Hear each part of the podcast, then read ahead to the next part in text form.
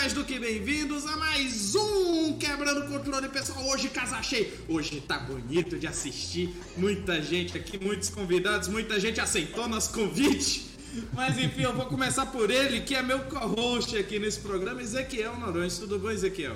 Olá, boa noite, Eric. Boa noite a todos os nossos convidados e você que está conferindo o nosso programa aqui hoje. Muito obrigado pela mais essa satisfação que eu estou tendo de estar aqui batendo esse papo com essa galera muito massa. O Eric vai fazer as devidas apresentações e é isso aí. Eu sou Ezequiel e a gente vai estar por aqui hoje batendo um papo aí sobre board games. Quer saber um negócio que eu acho curioso? Ah. Na pauta, o Ezequiel me manda, entre parênteses, a função de cada um. Pra eu dar uma introduçãozinha. Aham. Só que entre parênteses nele tem avaliar como fica a disposição dos convidados. Porque, Que função é essa? porque a gente ia ver o Porque- ajuste da tela, se eu ia participar Porque ou não. assim, ó, o próximo aqui é ele que é analista de sistemas e jogador, Alexandre Melo. Tudo bom, Alexandre? Tudo jóia, Eric. Ezequiel, obrigado pelo convite. É, trabalho junto com o Ezequiel na mesma empresa e dividimos ali alguns momentos de mesa, né? Disputando algumas partidas ali. Literalmente, né, cara? Um umas cotoveladas no outro, um dizendo seu campo é safado. Por que, que você não fez esse teste, né? E- Essa brincadeira Ok. é uma piada interna, porque o Alexandre ele é da parte lá da, da manutenção de sistemas e eu sou um cara que fico na parte de teste, ou seja, ele manda pra mim, aliás, as pessoas mandam pra mim, eu volto e vai pra ele. Por que, que você não fez direito, né? Por que, que facilita meu trabalho, né? Então eu dou mais trabalho pra ele. Bem, e Ah, agora apresentando eles. é, ele que é analista de sistema, ela que é pedagoga e os dois fazem o canal Joga em Dois, Catiele e Vinícius. Olá, boa noite. Estamos aí, né? Estamos aqui, muito obrigada pelo convite. Sim, jogamos junto e temos um canal para compartilhar o nosso amor aí pelos board games, né? Jogo de tabuleiro. jogos de tabuleiro, jogos modernos. Já jogamos junto há mais de 10 anos, né? E estamos aí compartilhando. Somos do Nossa. interior do Rio Grande do Sul, então estamos na outra ponta do país, na ponta bem lá de baixo, tá no Isso aí. meio do, do meio do, do estado. Então, tá. Graças à internet estamos aqui hoje para fazer esse programa aí e render muita conversa. É porque o, o Quebrando Controle, apesar da USEG ser a União Cearense de Gamers, o Quebrando Controle é um programa que liga do Oiapoque ao Chuí. Quebra Isso os aí, tá limites. comprovado. é, quebrando os Pois limites é. do Estado. Quem tem limite é Estado e a gente quebra. Tá certo. É verdade. Eu ia completar, mas deixa pra lá. E agora ele que é professor, jogador e ex-diretor de mídias da USEG, Lucas Silva.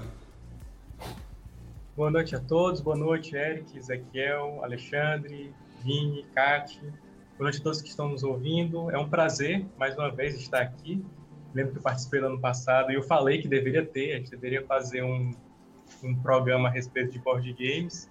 E eu fui um dos caras chatos que na época da USEG, lá em 2015, 2016, que ficava perturbando o Ezequiel para a gente ter uma área de, só de board games. Foi uma dificuldade muito grande, já que a USEG sempre foi muito voltada para a área de jogos eletrônicos, Digitais. mas exatamente. Mas foi sempre um prazer muito grande jogar com o pessoal e tentar é, ampliar essa cultura de jogos para a parte mais offline, no caso. Uhum.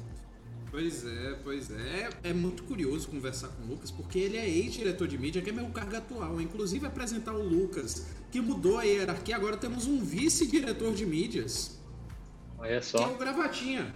Cadê o gravatinho?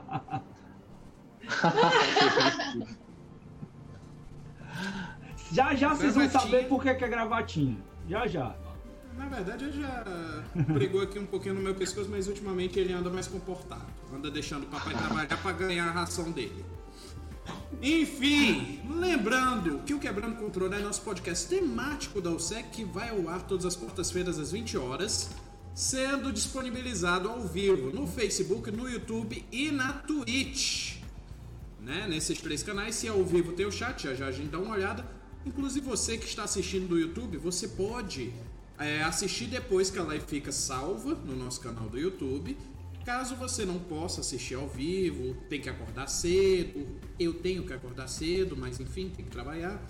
E, e caso você não queira nos ver, por exemplo, para não ser, é, não se distrair no trânsito com o DeLorean atrás do Ezequiel aí, você pode ouvir a nossa versão podcast que sai aos domingos no Spotify, Deezer e no agregador de podcast mais próximo do seu celular, no feed do Quebrando o Controle. Fazer só um Dito registro isso- aqui, viu, Eric? O primeiro podcast né, da USEG foi produzido e criado, ó. Ô, ô. Esse rapaz está aqui com a gente hoje, Lucas. Então, o Quebrando o Controle, na verdade, ele surgiu de um outro podcast, né, Lucas? Surgiu, né? Baseado numa ideia, numa proposta de fazer só podcast. Então, a ideia era só áudio. E aí, com a pandemia, nós remodelamos a ideia e inventamos essa história de fazer a gravação na live e depois transformar o conteúdo em podcast. E eu. Não, deixa, eu ia comentar um negócio, só que vai alongar demais o assunto. Vamos avançar, que hoje tem muita coisa para falar, tem muita gente para falar. E então vamos começar. Na verdade, ler o chat, né? Vamos Ler o chat aqui no aí. Facebook, Arnaldo Arnaldo mandou boa noite. Curiosidade: historicamente, o termo gamer ou game player se refere a alguém que joga role-playing games, ou RPG, ou jogos de miniatura classificados como gamer. Olha só, essa eu não sabia, Arnaldo. Muitíssimo obrigado. Muito bom, Arnaldo sempre acompanhando a gente. Um grande abraço. No YouTube ainda não vi mensagens, mas a gente espera a sua mensagem aqui. Se você quer ter sua mensagem lida, ter- quer ter seu nome gravado para os anais da história do, do Quebrando o Controle, mande uma mensagem pra gente que a gente lê. Dito isso, bora começar o Quebrando o Controle 121 Board Games. Bem, board games ou jogos de tabuleiro são com certeza uma fatia do mercado de jogos que muitos conhecem ou já jogaram em algum momento de suas vidas. Mas o que poucos sabem é que estes hoje são ainda um grande motivo de diversão e até mesmo oportunidade de negócios. Já tem tempo que não falamos de board games por aqui, que o último programa foi o que. é, Nossa, faz tanto tempo assim. Isso. Foi o Quebrando Controle 25 de 2017. Pra ter uma ideia, 2017 eu nem fazia parte da USEG ainda. Mas vamos tentar conhecer um pouco mais desse cenário e bater um papo com jogadores e pessoas que habitam o universo de tabuleiro. Bem, o que realmente podemos considerar board games? Eu vou começar pelo Lucas. Tá animado aí, tá com carinha de quem quer falar. Pô, cara. Bem, board game é, é, é um termo muito abrangente, certo? Porque se a gente for analisar, board games são vários tipos de jogos que são ligados a tabuleiro, jogos ligados a jogo de dado, jogo ligado a jogo de carta. Eu, eu gosto, como eu sou da área de história, eu gosto sempre de puxar o negócio pro, pro meu lado. Board game, jo esses jogos, esses jogos, essa ludicidade, ela é algo que sempre acompanhou a história do ser humano. Tem aí achados arqueológicos com mais de 7 mil anos. Desde que a civilização humana existir, existe, passou a existir, os board games, os jogos de tabuleiro ou os jogos, eles passaram a fazer parte da sociedade. Era uma forma de se expressar, de falar sobre a sociedade, de tentar fugir da realidade, de tentar é, dialogar também com a sua própria realidade. Então, os board games eles surgem há muito tempo e eles vão se transformando ao longo dos tempos. E o que a gente tem hoje em dia é um desses períodos de evolução dos board games. Tem um cara que eu acho que o- lendo pela Ludopédia, ele fala que os board games hoje que são chamados de board games modernos, eles nada mais são do que uma evolução de outros jogos que o ser humano já veio criando ao longo do tempo. Então, os board games hoje em dia é tudo isso de jogo que a gente tem. Seja que você que jogou War, seja você que jogou Jogo Banco da Vida ou Banco Imobiliário. Aí tem os modernos, Catan, deixa eu ver, é, Cyclades, Ticket to Ride. Ticket to Ride, são jogos que são uma evolução desses jogos anteriores. Mas todos eles são board games, em estilos diferentes. Pode ser jogo no tabuleiro em si, pode ser jogo com carta, ou pode ser jogo com dados. Só muda a forma de como você joga. E aí tem outras questões que a gente pode avançar ao longo do, do podcast, que são as mecânicas, as formas de jogar, que vai variar, e os gêneros de cada jogo, que vai, jogos que vai variar é, ao longo desse, dentro desse universo que é gigantesco, é muito vasto. Ótimo, ótimo, ótimo. Fazer até um comentário aqui rápido, né? A, a Vini, olha, o Vini e a Kat, né?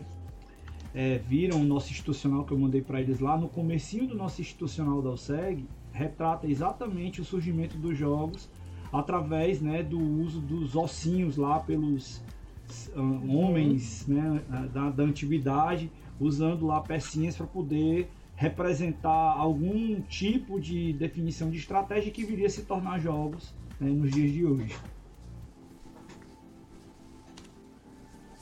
Pois bem, é... Vini e Kat, vocês têm algo para comentar? A mais? Não, muita gente até deu sorte que falaram antes de nós para dar essa definição de board game, É, que é uma, que é uma definição. embaixo aí. Eu do pensei a mesma coisa. É, não poderia ser diferente, mas é isso mesmo. Eu acho que o board game é toda, todo jogo, né? É, board, board game ele é para ser, ele é esse jogo de mesa que na verdade não precisa ter não precisa ter mesa para jogar. A galera joga, não sei como é que a galera joga no chão, mas a galera consegue jogar no chão. Eu não tenho coluna para isso, né? Eu É, tava montando quebra-cabeça antes que de eu vir já pra cá pro joguei banco programa. imobiliário no chão com amigos, então... Ah, isso com que idade? Quando eu tinha 7, 10 anos eu conseguia, né? Mas hoje com 30, 35. Não, com 26. Ah. Continue. 26? Não, mas é- 22, na é verdade. Viu, ó, eu tava antes, eu sei que não é bem o contexto, mas é um, é um tipo de jogo, né? Eu tava montando quebra-cabeça com meu filho ali no tapete da sala antes de vir pra cá pro programa. Então, no chão, tava lá. Olha aí. Mas, é, mas é um assunto que, né? eu acho que é um assunto que a gente vai puxar, né? Porque ó, quebra-cabeça é jogo. O que, que define um, um jogo Um nessa jogo. parada? Qual que é a diferença entre um jogo e um brinquedo e uma brincadeira? É, Tem, tem mais isso aí também que é um, um meio que há bastante discussão sobre, né? Sim, sempre, sempre surge isso, assim, né? Tem gente. Quando tu parte mais pro lado pedagógico, né? Lado da ludicidade, algumas pessoas aceitam, outras não. Outras só li- não lidam com isso. Só tem que aproveitar e se o divertir, dando pra divertir, tudo, tudo acho vale, né? tá se divertindo, montando quebra-cabeça, dizendo que é um jogo, vocês jogaram ou competiram ali, né? Ou cooperaram, que também é muito importante nos jogos de tabuleiro. Tá valendo, é isso aí. Pois é, cooperar é importante, cooperar é importante. Ah, Alexandre, alguma coisa adicionar? Eu não sei se eu posso contribuir tanto assim. A minha visão de board games vem desde muito cedo. Normalmente eu seleciono alguém pra começar e depois é, pergunto se alguém quer adicionar alguma coisa. É, muito novo. ah, eu lembro da minha mãe comprando um jogo de tabuleiro. Na verdade, era um, era um conjunto de 18 jogos. Dama, xadrez. é, não sei se vocês se lembram desse tipo de, de kit, né? E eu, eu lembro que eu vi isso numa revista. E aí disse, poxa, eu queria ganhar esse de aniversário.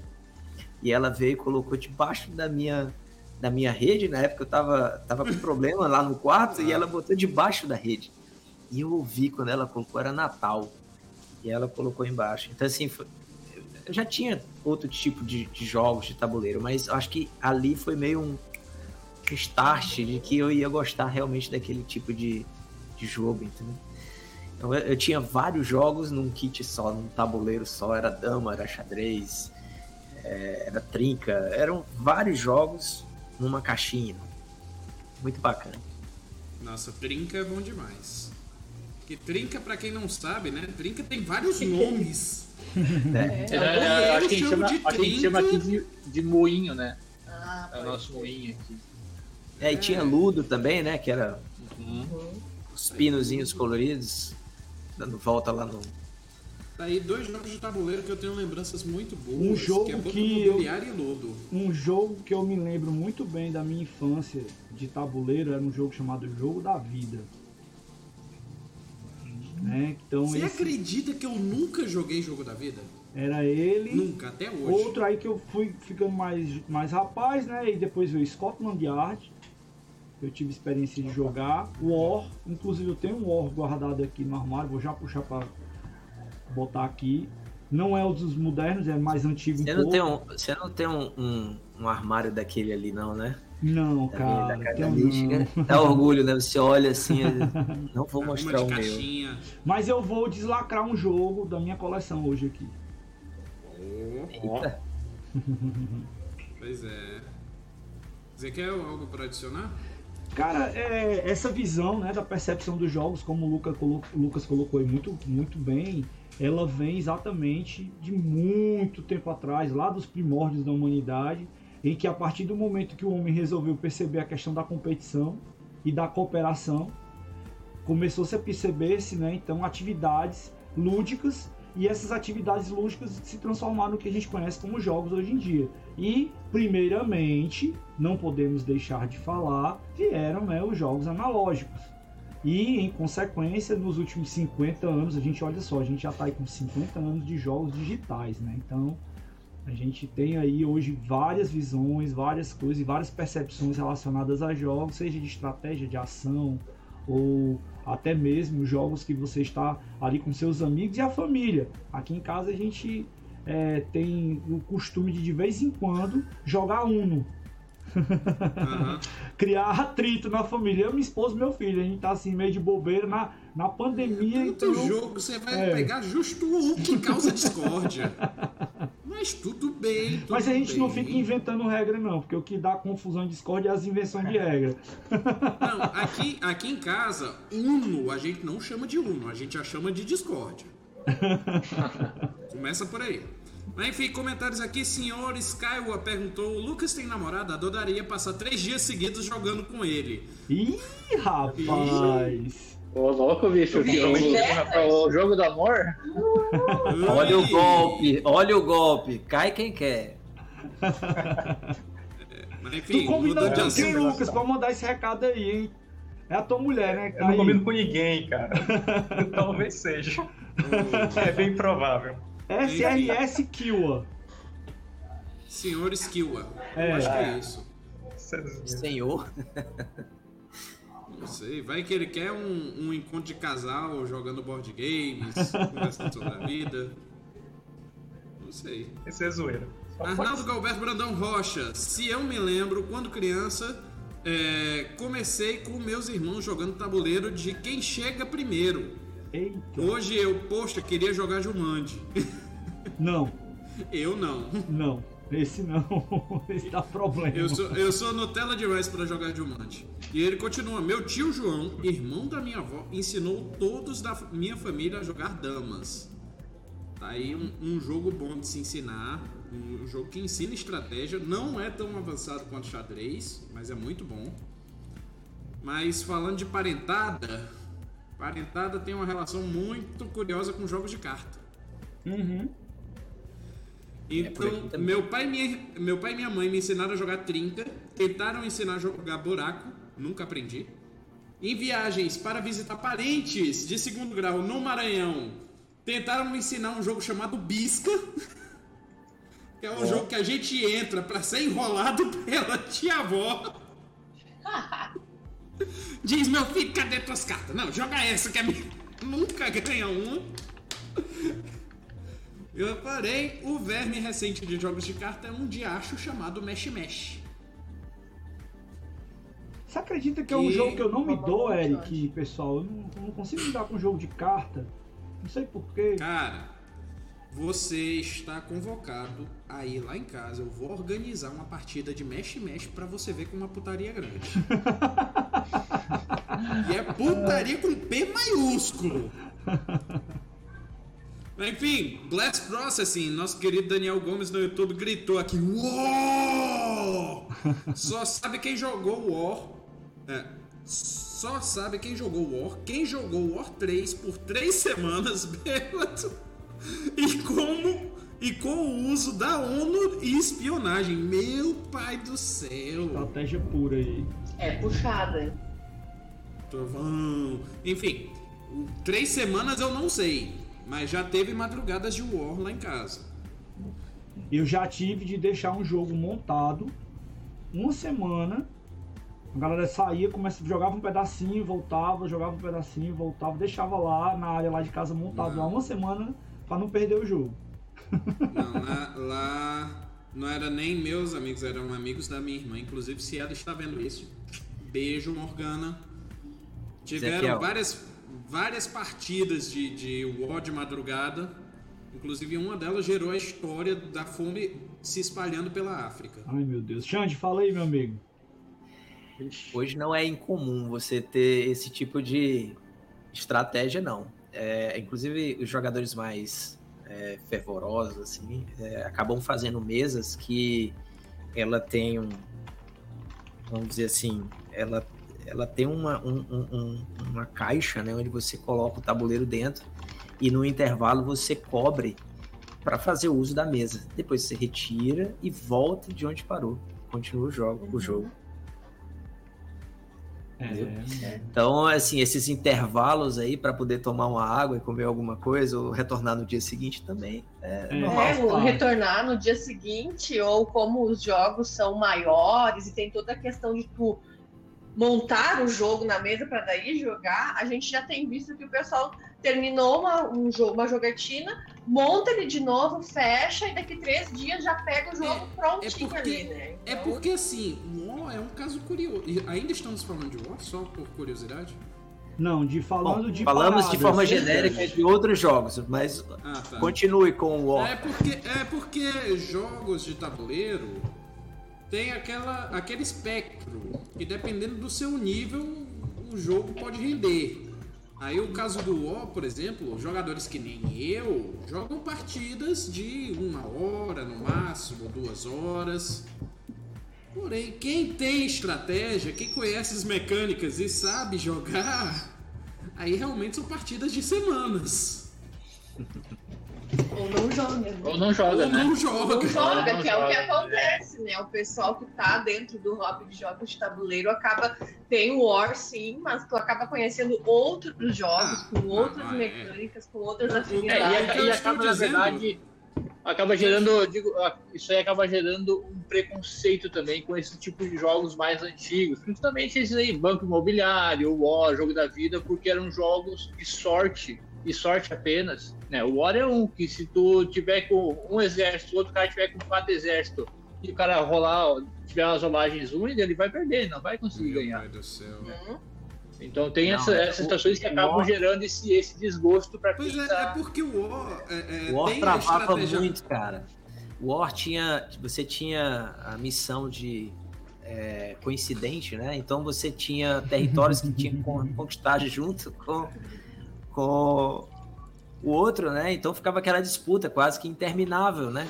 Hora deu sorte para um, hora deu sorte para outro.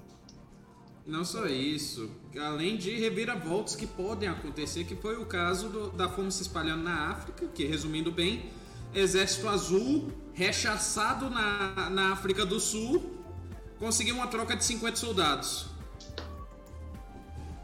É, e a pior das coisas que tem nesses jogos antigos também, que hoje em dia é quase que inaceitável para jogos mais longos, é eliminação de jogador, né?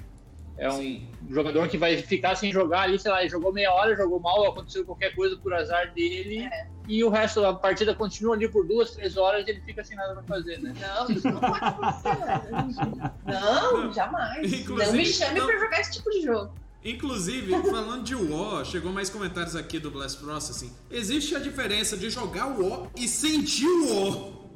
E a questão de jogar banco imobiliário, tínhamos uma pessoa que era a parte que era o banco, mas não jogava, porque nós todos roubávamos. E se para funcionar, para funcionar a jogatina tinha que ter um banco mesmo, uma pessoa para cuidar do dinheiro, porque senão os Dava participantes treta. enrolavam. Pois Dava é, pois é. Cristiano Comune, beijo pro nosso amigo Comune que Sempre chegou com a aqui gente mandou aí boa noite. também acompanhando. E, e falando de banco imobiliário, teve uma partida que eu acumulei 100 milhões. Não sabia nem que Uma- tinha tanto dinheiro no banco É imobiliário. porque não era o banco imobiliário, o banco imobiliário era o banco imobiliário de cartão. Ah, esse mais recente, né? Tem- Aham. Aí ele começa com um pouquinho mais de dinheiro e foi uma partida que foi de 8 da noite até 5 da manhã. Uma Nossa, partida. Nossa, gente, jamais. jamais. Que é aquele você, você só sai do jogo se falir ou se desistir. Não! E aí teve. é, Cada rodada tinha o pobre da vez, que era quem caía num hotel. E não, e não tinha, tipo, um, um lance assim, por exemplo, lá- lá a gente combinava o seguinte, que quando o cara perdesse, ou fosse o primeiro a ser eliminado da mesa, pagava a pizza. Não, porque Pior do ainda! Além de perder, tinha que mas- pagar, jamais! Eu não quero Perder, não, não, vai, não vai continuar jogando, eu te não. Pois é, né? Esse perde primeiro, paga pizza. Se fosse nessa partida de banco imobiliário, tinha todo mundo morrido de fome. Ezequiel, você nunca jogou com a gente lá na, na, na Ed, não, pô? Tinha, Não, eu joguei, mas rateava tinha- todo mundo, um né? Vamos comprar o lanche, come logo, lava as mãos, depois joga. É, muito importante. Muito importante esse aspecto aí. Muito Tanto importante pro, lavar mãos, analógicos quanto digitais. Neguinho é. pegar no joystick do meu videogame com mão suja, pai, a confusão é grande. Mas enfim, é, já- a gente já começou a falar de bastante jogos, então bora para uma parte mais técnica. Existem é, tipos de jogos. Como esses jogos são classificados? Quem quer levantar a mão para começar? Historiador. Eu, eu Lascou-se, aproveitar, professor. aproveitar já que. Não, ainda não, mas eu vou aproveitar que vocês estavam falando de de Banco Imobiliário, Jogo da Vida, falando que esses jogos você passa uma semana, dois dias, três dias, um dia inteiro jogando. Esses jogos, eles fazem parte de uma categoria, como eu falei na minha primeira fala, sobre board games modernos. Esses jogos, eles não se encaixam na categoria de board game moderno. Board game moderno é algo mais recente. O jogo da vida. Nossa, ela foi pesada aqui. O jogo da vida O que o Ezequiel falou. O trovão. O jogo da vida que o Ezequiel falou, ele é do século XIX, cara. Ele é muito antigo. Então são jogos, o War, se eu não me engano, acho que é do começo do século XX. São jogos que eles têm uma mecânica e uma forma de funcionar que é muito diferente das de hoje em dia. Eles são meio quebrados. Eles Sim. permitem que as pessoas trapaceiem, eles permitem que o jogo nunca termine, permite como os nossos colegas ali falaram que a pessoa seja eliminada logo na primeira rodada. Se o cara pega um país pequeno ali no O, ele não tem muito para onde sair, é eliminado, acabou, fim de jogo para ele. Então, houve, eu vou de novo puxar para a questão da história. Houve aí na, na, na, na metade do século XX, existia duas grandes é, escolas de produção de board game. Você tem Estados Unidos com esses jogos que a gente já citou, que a gente citou aqui várias vezes, que fizeram parte da nossa infância. Eu joguei demais o War, Detective, Scotland Yard, todos esses jogos fizeram parte da minha infância. E existem outros jogos que surgiram na Europa, no caso a Alemanha. A Alemanha é um país que os jogos de tabuleiro, eles são, eles são algo diferente. É como se fosse a Hollywood é, nos Estados Unidos e lá na Alemanha é tipo a Hollywood dos board games, onde estão os principais produtores. Isso ó, é coisa de séculos que eles produzem, existe manufatura, os caras produziam é, de forma artesanal os jogos e vendia e tudo mais. Então é uma coisa cultural de lá. E na década de 60, década de 50, depois da Segunda Guerra Mundial, muitos jogos é, na Alemanha que eram produzidos deixaram de trazer temática de guerra. Como você falou, a gente falou muito do War, e era muito comum essa temática nos Estados Unidos, até pela cultura bélica americana. E na Alemanha você sabe que teve o nazismo, você sabe que eles perderam a guerra, e eles foram é, tentaram fazer uma educação da população para se distanciar de qualquer coisa militar, militarismo, de qualquer coisa que lembrasse esse período sombrio na história do, da, do povo alemão. E aí eles desenvolveram várias mecânicas para tentar fazer que o jogo funcionasse de uma forma diferente do que existia nos Estados Unidos. E aí que você tem o surgimento desses jogos modernos que a gente vai falar agora e a gente vai até é, pincelar um pouco dessas questões de tipos de jogos. E a gente tem, a gente, se a gente for abrir, são vários tipos. Mas a gente, pegando só os principais, peguei, eu elenquei seis principais. Você tem Party Games, você tem Euro Games, você tem Ameri Ameritrash, mas eu gosto de chamar de Amerigame. E Uhum. você também tem War Game. Também tem outros tipos de, game, de jogos. Mas todos eles fazem parte de, desse, desse universo de board games. E aí, como eu falei inicialmente, você pode usar dados, você pode usar tabuleiro, você pode usar só cartas. No Uhum. caso, dificilmente você vai achar dado em um Eurogame. Você vai achar muito isso num, num Amerigame. E quem quiser e pode misturar tudo também, né, Lucas? Mas é só. E pode, pode misturar sim, tudo você também. tem jogos híbridos. Sim, É, sim. eu, eu acho que é um assunto, um assunto mais pra frente, mas o Catan, que é um dos principais jogos, Nossa, foi o, Katana é bom demais. o best seller, que vendeu milhões de jogos ao redor do mundo, ele meio que faz uma. Ele meio que faz uma, uma, uma mescla. Ele mistura um pouco do Amerigame com o europeu. Os jogos de produzidos na Alemanha. E aí ele ganha o mundo. É uma mistura que deu muito certo. E os board games hoje são o que são hoje em dia por causa dessa, dessa mescla, dessa, dessa, dessa combinação de elementos positivos em um e positivos em outros para atrair mais gente para se aprofundar nesse, nesse, nesse, nessa paixão que se tornou os board games pra gente. Muito bom, muito bom mesmo. Rapaz, eu tô achando que o Lucas mora perto de mim. Caiu um trovão lá, depois de um tempo o trovão. Aqui também. o trovão- Eu escutei o barulho do trovão lá na casa dele, aí depois eu escutei o trovão aqui. Então o Lucas deve morar Aquela fortaleza toda. numa distância entre eu e você aí. O Xande, o Xande era pra estar aqui, mas ele tá no Rio Grande do Norte, né? E aí tem a turma lá um do Sul. Acho que vai demorar um mulher. pouquinho pra chegar esse trovão aí pra vocês. É, né? Tá demorando. Vai demorar, vai demorar. Mas tá chegando, tá chegando. Tá, chega, chega. Acho que ele passa chega. primeiro aqui, depois eles vão vai pra aí. Ele não pode passar na Bahia, porque se ele passar na Bahia, ele. Vamos, vamos Fica embaralhar um pouco, Xande. Quer falar um pouco sobre os tipos de jogos? Bom, é o que eu pouco, um pouco eu conheço aí da dessa diferença, né, de jogos europeus e americanos, é que o uso do American Trash, né, é mais por um talvez um despeito aí, né? Porque os americanos, os jogos americanos eram mais temáticos, enquanto Sim. esses europeus, Eurogames, têm mais gestão de recurso, né? Então havia um pouco mais dessa disputa, né? Da visão que eles deram cada um para os seus board games. né? A mistura dos dois. E aí você falou no Catan, e eu queria é, colocar aqui como foi que eu realmente comecei nos, nos jogos é, modernos, né? É, eu tenho duas filhas já moças, mas é, em 2011 elas eram ainda pequenas, né? E estavam muito no celular, no computador e tudo.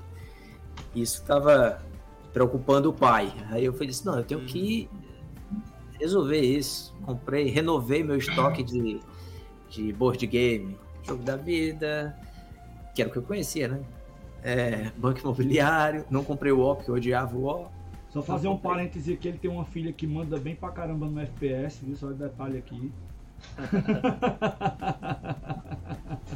É o gênero que o pai gosta, a filha também gosta.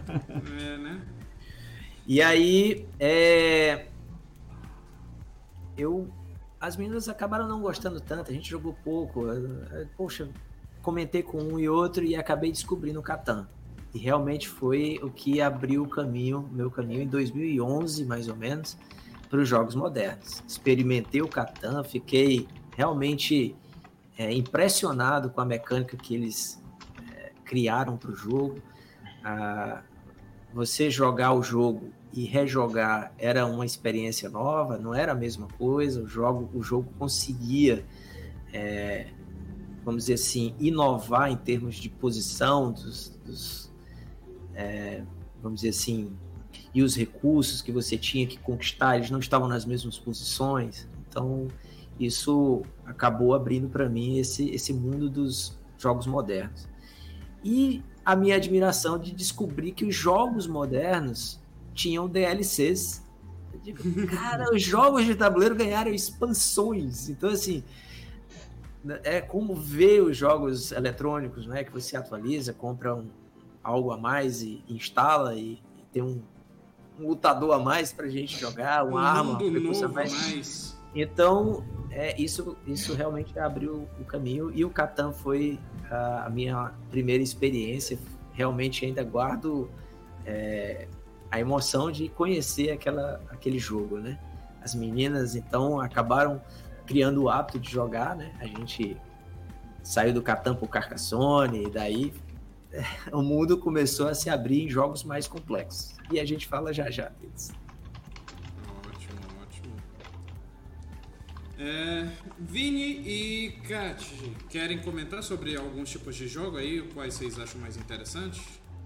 Eu tava pensando nessa questão da classificação dos jogos. É muito difícil, né? Hoje em dia, agora, hoje em dia eu digo, sei lá, de uns 3, 4 anos pra cá, é muito mais mesclado. Tu dizer o que é um jogo, um Amerigame e o que é um Eurogame. Eles estão mais, os dois estão puxando os, os, jogos europeus, eles estão muito mais temáticos do que antes eles eram conhecidos por ser jogos altamente estratégicos, geralmente feios de doer, com quilos de, de pecinhas de madeira, é. enquanto os jogos americanos eram mais jogos de dados, com miniaturas, com alta produção, mas muito baseados em sorte. Uhum. E agora o que está acontecendo? Uma mescla dos dois. Tem jogos americanos que estão que cheios de cubinhos e são jogos altamente estratégicos, apesar da sorte, e os jogos europeus também. Agora não quer dizer também mais que um Amerigame está sendo produzido só na América, né? Está sendo produzido agora como tem tá disparado mundialmente, não tem mais ah, esse vai ser só aqui, essa região vai ser produzir só esse tipo de jogo. Isso é muito recente ainda. É recente para cá, é foi 3, 4 anos para cá, né? Mas é difícil de fazer essa mescla também. Mas é, se eu fosse classificar, sim, seriam os jogos modernos e os jogos clássicos, né?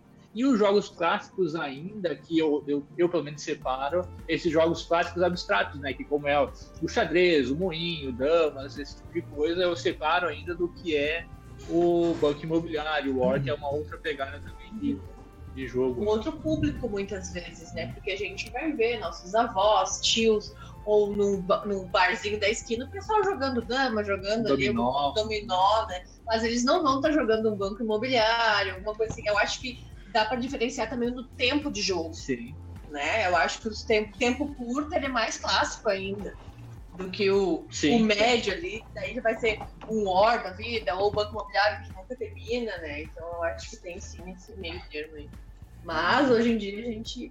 Tem de tudo, né? Tem de tudo. questão de, de tudo mesmo. Tanto em temati, falando tematicamente, a diferença de temas assim é é gigante. É tu, gigante. É, tu vai ter um tema ali de uma árvore que está sendo ó, o ciclo de vida de uma árvore, ou sei lá, plantação de, de feijão. É, eu, ou... sou, eu sou muito ligada com a temática dos jogos que a gente tem. Eu tô sempre mexendo lá e futricando nas redes sociais. Esses dias acordei o Vini, porque ele, olha isso aqui. O jogo é sobre as meias, par de meias que se perderam dentro de casa e tu tem que achar e é lindo, maravilhoso. E vem, vem lá do pessoal da Alemanha, lá assim como o Lucas falou, eu acho que se você não conhece, quer conhecer mais, né? Vale a pena navegar na internet, Sim. procurando lá o pessoal da Alemanha que está produzindo e tem muita coisa muito. É, e faz muito sentido se naquela região, esse berço, porque como eles têm esse. O inverno é muito rigoroso, era muito rigoroso, eles ficavam meses trancados dentro de casa, não tinha televisão. É. Né? Opa! Acho que deu o trovão lá. Acho que o trovão chegou Nossa. lá. É curioso Mas, que ó, o trovão chegou lá antes de chegar aí, Alexandre. Deixa, deixa eu fazer um. Enquanto eles voltam aí. Opa, acho que a internet voltaram. tá, voltou. Ok, voltando. Voltou.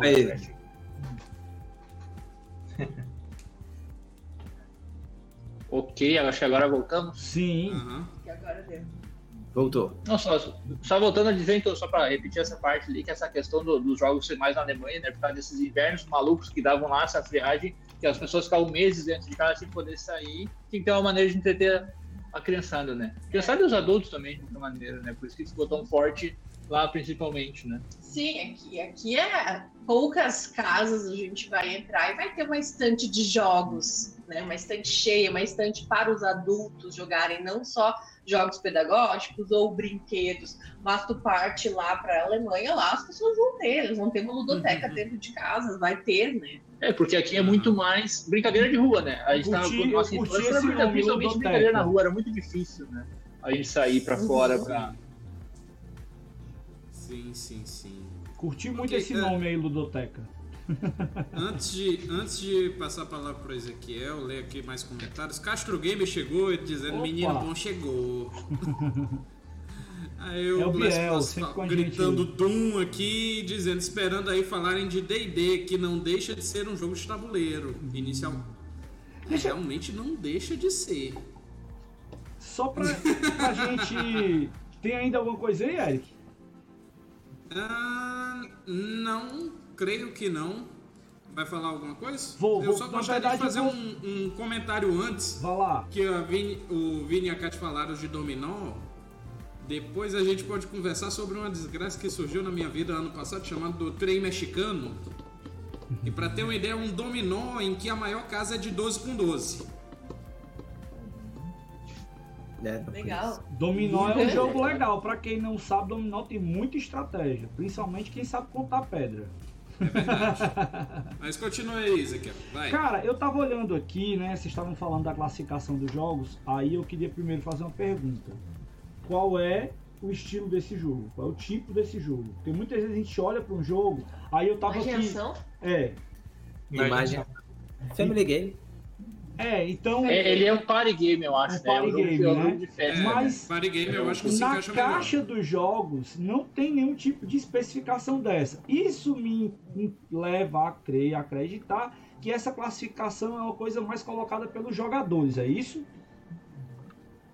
Sim, total. Isso não tem nenhum. eh, Acredito que não tenha nenhum Não documento tem um que diga, ó, é esse, esse é o jogo, esse, esse o jogo tem cartas e tem pecinhas de madeira, ele vai ser tal coisa, ou se ele tiver só dados, ele vai ser outra coisa. É mais que foi convencionado assim, as pessoas Uhum. aceitaram, vambora. Pois é, eu olhei aquele e olhei, vou dar um spoiler aqui agora, ó. Tava olhando esse aqui. Ó, também. Ah, esse eu não conheço. Aí eu disse pra vocês que é da coleção, porque eu coleciono itens do God of War, então fazia muito tempo que eu tava namorando com esse aqui pra poder colocar na coleção e ter mais uma coisinha pra jogar. Então, esse aqui eu vou abrir pra poder brincar no feriado agora da Semana Santa com ele. Vamos citar, né, o God of War, que é de designer nacional brasileiro, né, do Fel Barro, se não me engano. Sim. É, tem quase.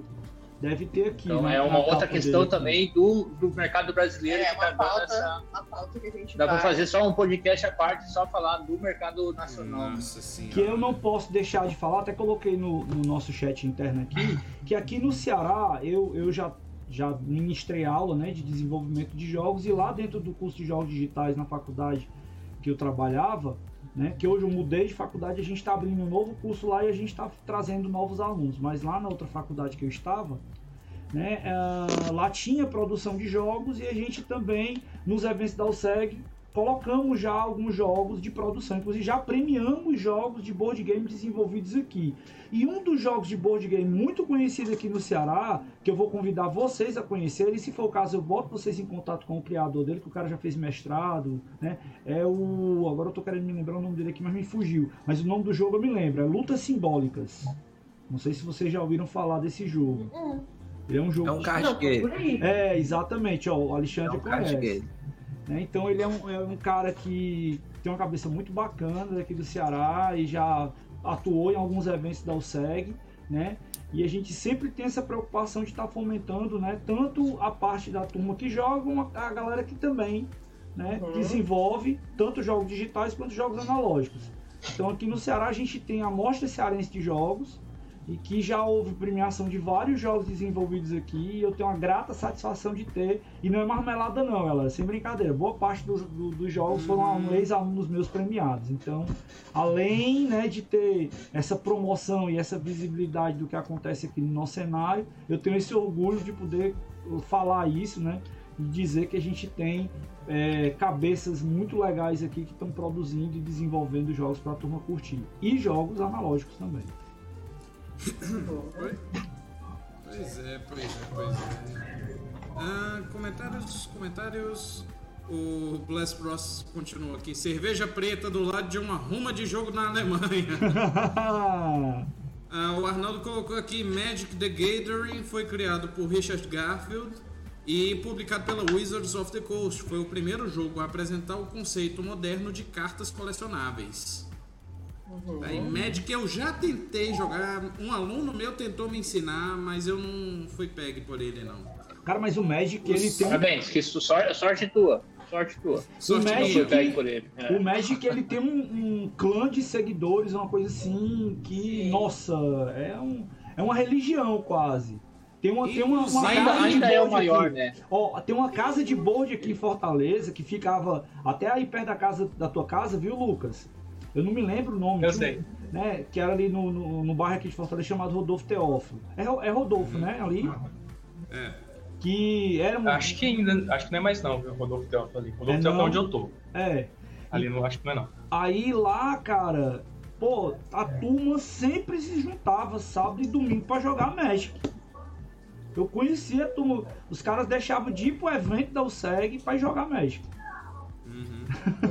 Isso aqui, ó. Tu tem cara que jogava Magic lá no Benfica. Não, cara, não. Eu só conheço mesmo de nome o jogo. Mas lá no Benfica. Magic eu não sei, mas jogava Vampira Máscara. Enfim.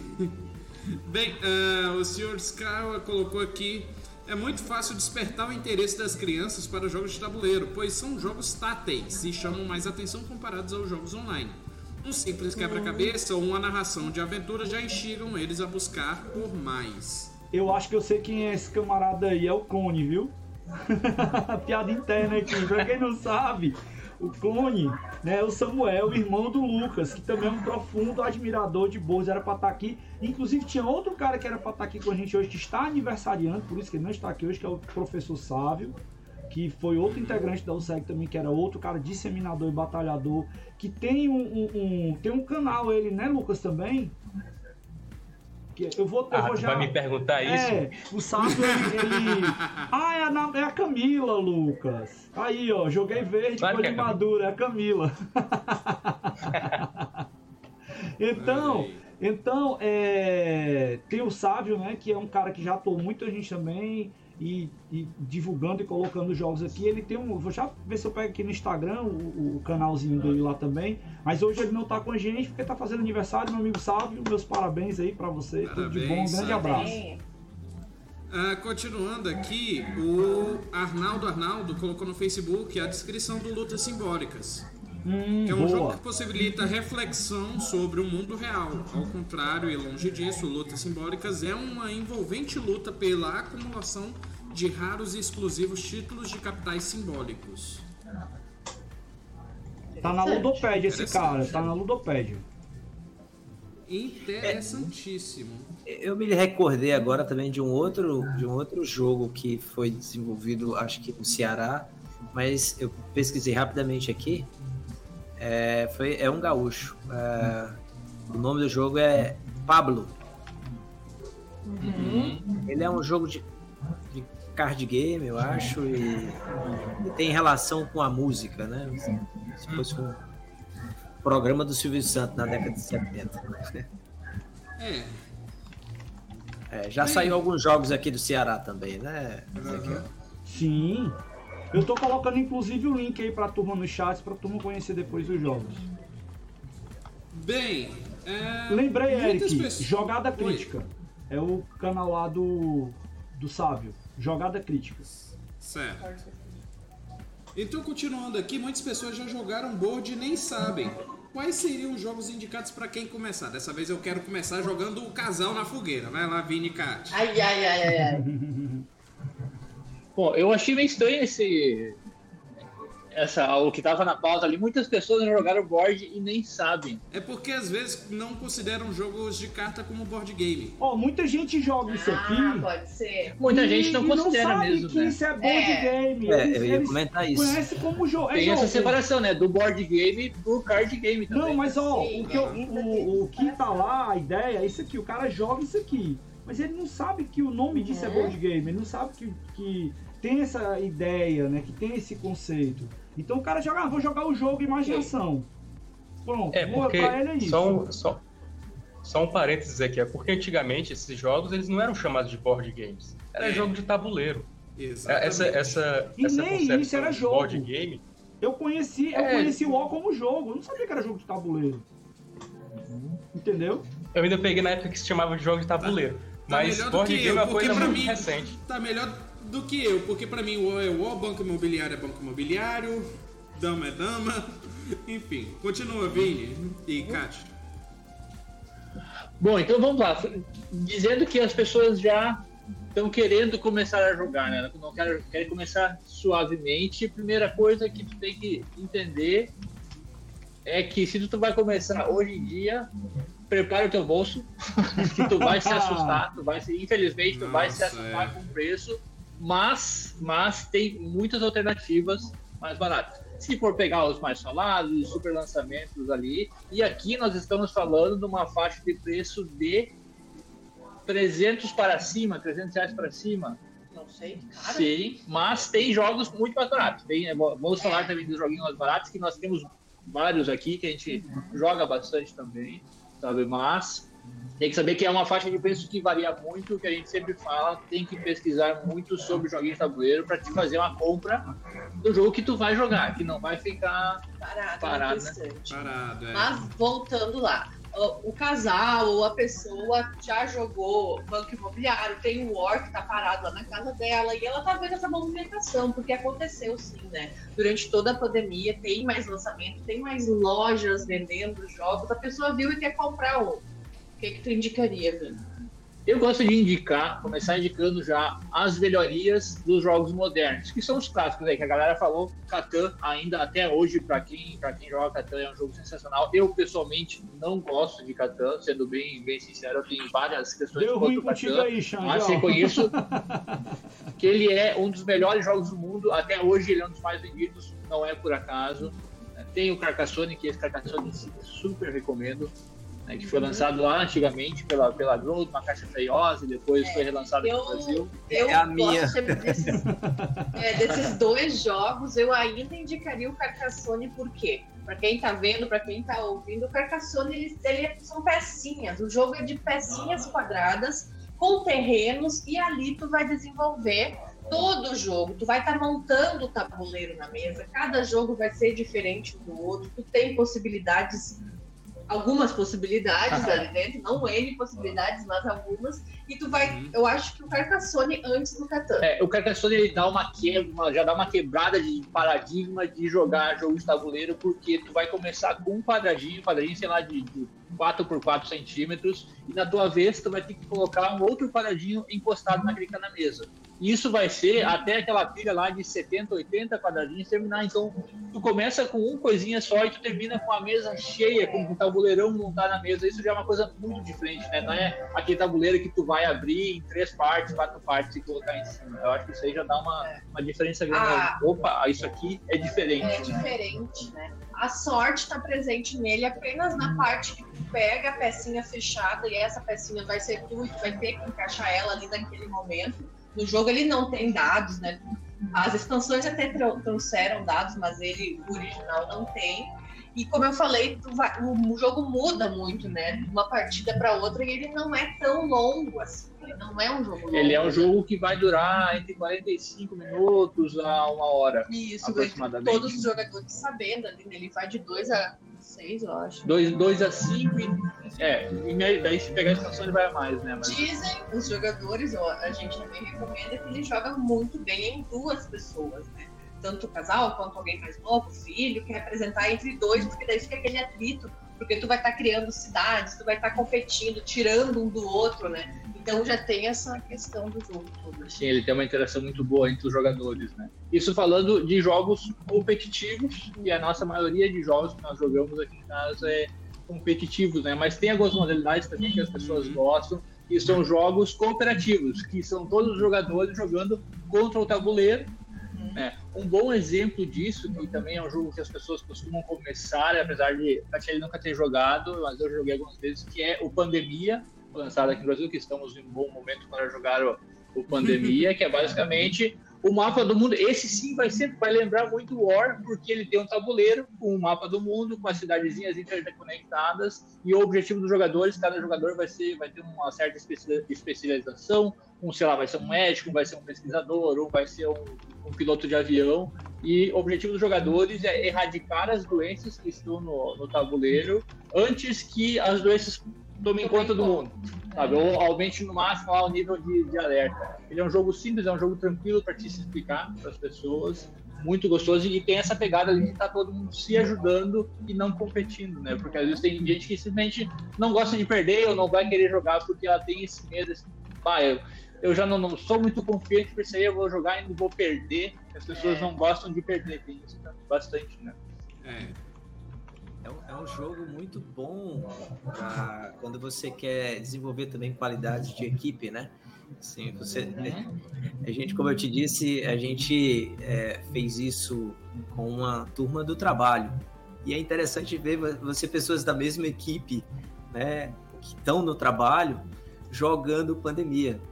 Que ali eles estão trabalhando em equipe, mas num jogo, né? Mas você vê exemplos de pessoas que tomam um pouco mais a liderança, outros são mais estratégicos, conseguem atender, receber uma orientação e, e, pensam juntos. Eu acho um jogo muito bacana. E o Pandemia também meio que quebrou ali para mim, quando eu conheci os jogos cooperativos, né? É, não foi exatamente com o Pandemic, mas o fato de você jogar contra o tabuleiro. A, mecânica do jogo cria movimentos e, e, a mecânica do Pandemic em particular é bem interessante porque você meio que é, distribui umas cartas no meio, né? do, do, do, baralho e elas repentinamente vão aparecer durante o jogo e elas intensificam o problema. Então você tem que tentar é, é, resolver a, a, infecção dos vírus antes que ela se intensifique, porque ela fica cada vez mais difícil. E ela tem um, uma calibragem. Quanto mais pessoas você. Bem, quanto mais pessoas não, mas você pode calibrar a quantidade de intensidade intensidade, né, de intensificações durante a partida. Você bota quatro cartas ou seis até seis cartas e isso vai ter mais intensificações durante a partida. É muito bacana. Ok, okay outro. Okay. Posso citar jogo. mais um pequenininho também, já que estamos falando de jogos cooperativos. Tem um jogo esse sim, sim baratinho, um joguinho de caixinha pequena. É Bandido, o nome do, do jogo. Ele é super simples. Tu vai ter uma, uma cartinha, são umas cartinhas meio meio compridinhas, assim, é, é, as cartinhas todas elas, quase todas elas são Não, ela é mais compridinha. É, ela é quase a metade de uma carta normal, só recortada na vertical, né? O teu objetivo é trancar o bandido, cada jogador vai ter que soltar uma e vocês não podem dizer qual carta que vocês têm. Então o objetivo é só fechar todos os caminhos possíveis. Super simples, joga ali em uns 10, 15 minutos cada partida. Um jogo baratinho, mas é muito difícil, muito muito divertido e muito, muito difícil. Geral, geralmente, os jogos cooperativos têm esse, essa característica que eles são muito difíceis. A maioria dos jogos cooperativos são muito difíceis de vencer. Até por isso, né? Até para testar mesmo a capacidade de coordenação de quem está jogando. É, é meio desbalanceado, né? Assim, o tabuleiro tem não, mais vantagem. Sabe que, eu não, sabe que eu não sei se é desbalanceado ou se é a galera que não tá porque tava, a gente estava conversando até com uma, uma seguidora nossa, ela disse que ela, o bandido, por exemplo, ela já pegou as mães, já consegue se coordenar, mas eles já jogaram tantas vezes aquele jogo e mesmo assim eles continuam jogando porque é um jogo divertido, que eles já sabem mais ou menos, se eu tenho essa peça aqui, é, essa carta aqui eu sei que vai ser boa para mim colocar numa outra carta que possa sair, então eu vou segurar ela um pouco, não preciso soltar agora. É, eles já conhecem as cartas do jogo. E já conhecem com quem, com quem tá jogando também, então já se torna um pouco mais, tem, vai ter muito mais dessa, dessa interação de tu conhecer tu quer conhecer uma pessoa de verdade, tu vai jogar um jogo de tabuleiro com ela, né? É verdade. Vai saber o melhor e o pior da pessoa, assim. É. é verdade jogam um jogo de tabuleiro, principalmente aqueles que têm que descobrir o impostor. Bom demais. Aí é bom demais. Certo? É. Ah, comecei por Vinicati. É, Alexandre. Bom, é... Sugestões. Eu gosto de jogos cooperativos, eu acho que é um dos jogos que é a categoria que eu mais gosto. Mas para iniciantes eu vou indicar, indicar dois de treta que eu acho que são, é, são jogos bacanas para iniciantes, são card games, mas acredito que a gente está qualificando tudo como board game, né? O primeiro é o Munchkin, né? É, leva muito nessa linha da, da tretagem ali com o roleplay game, né? RPG, tem essa temática.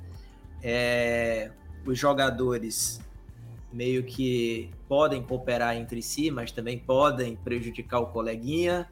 Então as cartas ajudam a, a, a vamos dizer assim, a fortalecer até o monstro que, tá, que os colegas estão enfrentando. Então, no objetivo de conseguir a maior quantidade de tesouros, você vai ajudando, fazendo acordos ou prejudicando quem está na frente.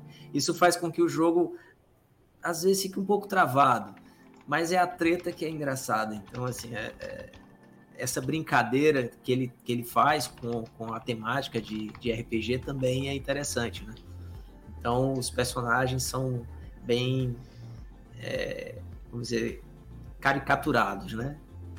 Bom, vamos lá para polêmica, porque eu, eu gosto da ideia do Munchkin. O Munchkin teve a sua, a sua época logo que ele foi lançado. Sim, ele sim, foi importante porque ele trouxe muita da galera que era do RPG, por ele ter muita dessa semelhança de tu vai ter um personagem, tu vai aumentar o nível dele e tudo mais. Mas eu não acho que o, hoje em dia o Munchkin seja um, um jogo muito interessante, não, porque ele é um jogo demorado, sim se o jogador, se tiver um jogador que vai saber um pouco mais, ele vai saber quais são as melhores cartas ali. Tem algumas cartas que são muito melhores do que as outras e vai se tornar desbalanceado. Ele vai ganhar ali duas rodadas quando tá lá. O objetivo do Monkey é tu chegar no nível 10 e sei lá, tu tá no nível 8, se tu tem as cartas certas, tu vai direto por 10, ninguém tá esperando que tu ganhe o jogo. Sabe? Isso uhum. é uma uhum. coisa muito quebrada nele. Já tivemos partidas aqui que deu 3 horas e meia de Munchkin. Na verdade, a última partida que jogamos Uau. deu 3 horas e meia. Daí nunca mais jogaremos Munchkin, nunca mais jogamos Munchkin. Né? E de treta por treta, eu acho que tem outros jogos mais interessantes e é, mais rápidos para isso, né? Mas acho que vale a pena, vale conhecer. Eu acho que, eu acho que, que vale conhecer, mas, mas eu, como, como eu início, se... como iniciante, para iniciantes, eu achei uma boa porque ele é engraçado, dá para você tirar boas risadas, sim. né? Envolvendo. Realmente eu concordo com você. Bastante gente, né? É, bastante é, gente na mesa, né?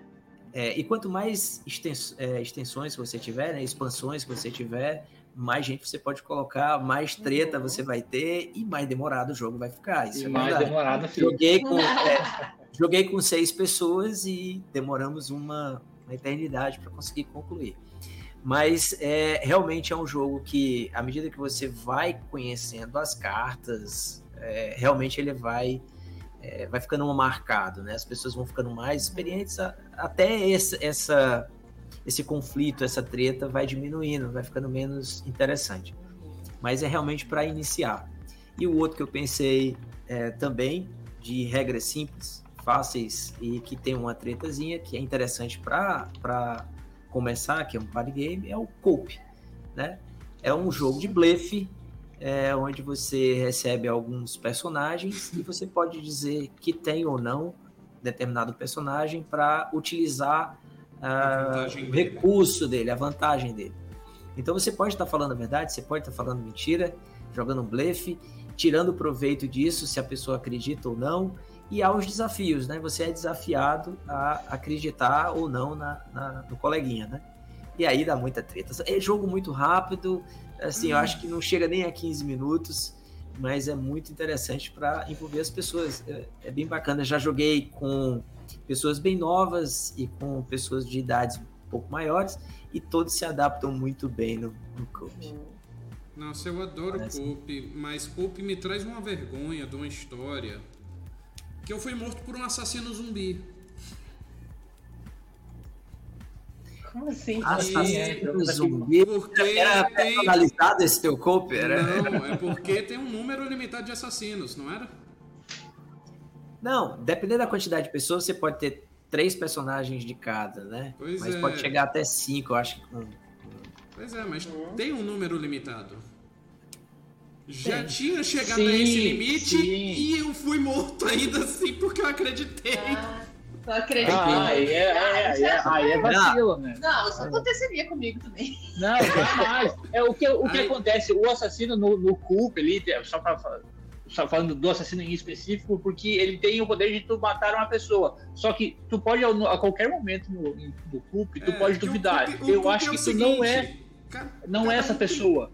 É. Isso. Eu te desafio, né? Apresente é, seu. E daí, se tu não for, tu vai perder uma carta. Porém, se tu for, tu vai mostrar que tu é e o outro jogador vai perder é a carta. Perde. O, que, uhum. o que acontece com o assassino? Se tu duvidar do assassino, tu vai, é, todo mundo começa com duas cartas. O, o que Sim. vai acontecer? Se o jogador é assassino, uma, tu vai perder a carta porque tu duvidou do coleguinha, e tu vai perder a outra carta porque tu foi morto porque pelo assassino. Então tu sai é, fora. Saiu fora, foi o que aconteceu. É. Mas é o tipo do jogo que, como ele é muito ágil, né? Rapidamente você retoma uma nova partida e, embora isso aconteça, né? Realmente é um, é um cara, você pode perder as duas cartas muito rapidamente, né? Com a, essa é, ele é um jogo que tem essa eliminação de jogador que a gente tava falando, mas por ele ser tão rápido assim, ele acaba não incomodando, né? Uhum. Isso. Uhum. Não, você joga também muitas geram histórias muito boas, blefs muito bons. Por exemplo, o blefe mais comum é de Seduc, que aí você consegue mais recursos mais rápido. Mas na primeira rodada todo mundo é Duke. É, é verdade. Sim. Sim. Mas enfim. E o nosso amigo Lucas vai indicar o quê?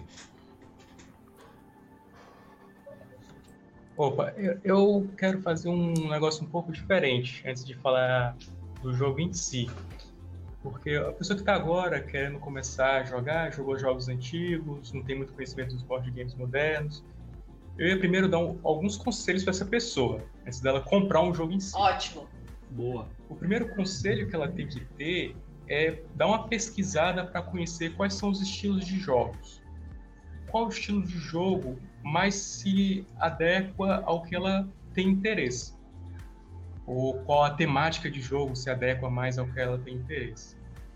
Depois disso, ela tem que ter um conhecimento sobre a mesa dela, porque board game ele é um jogo social.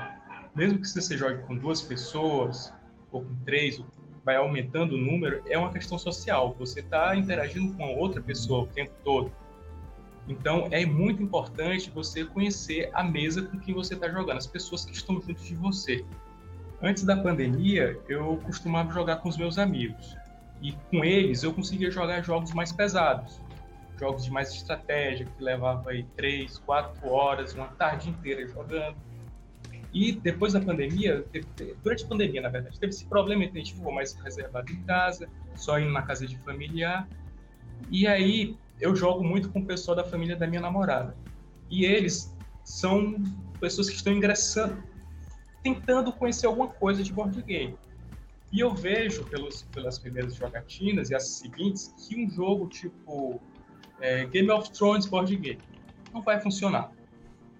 Então você tem que conhecer a mesa com que você está se relacionando, as pessoas com que estão jogando com você.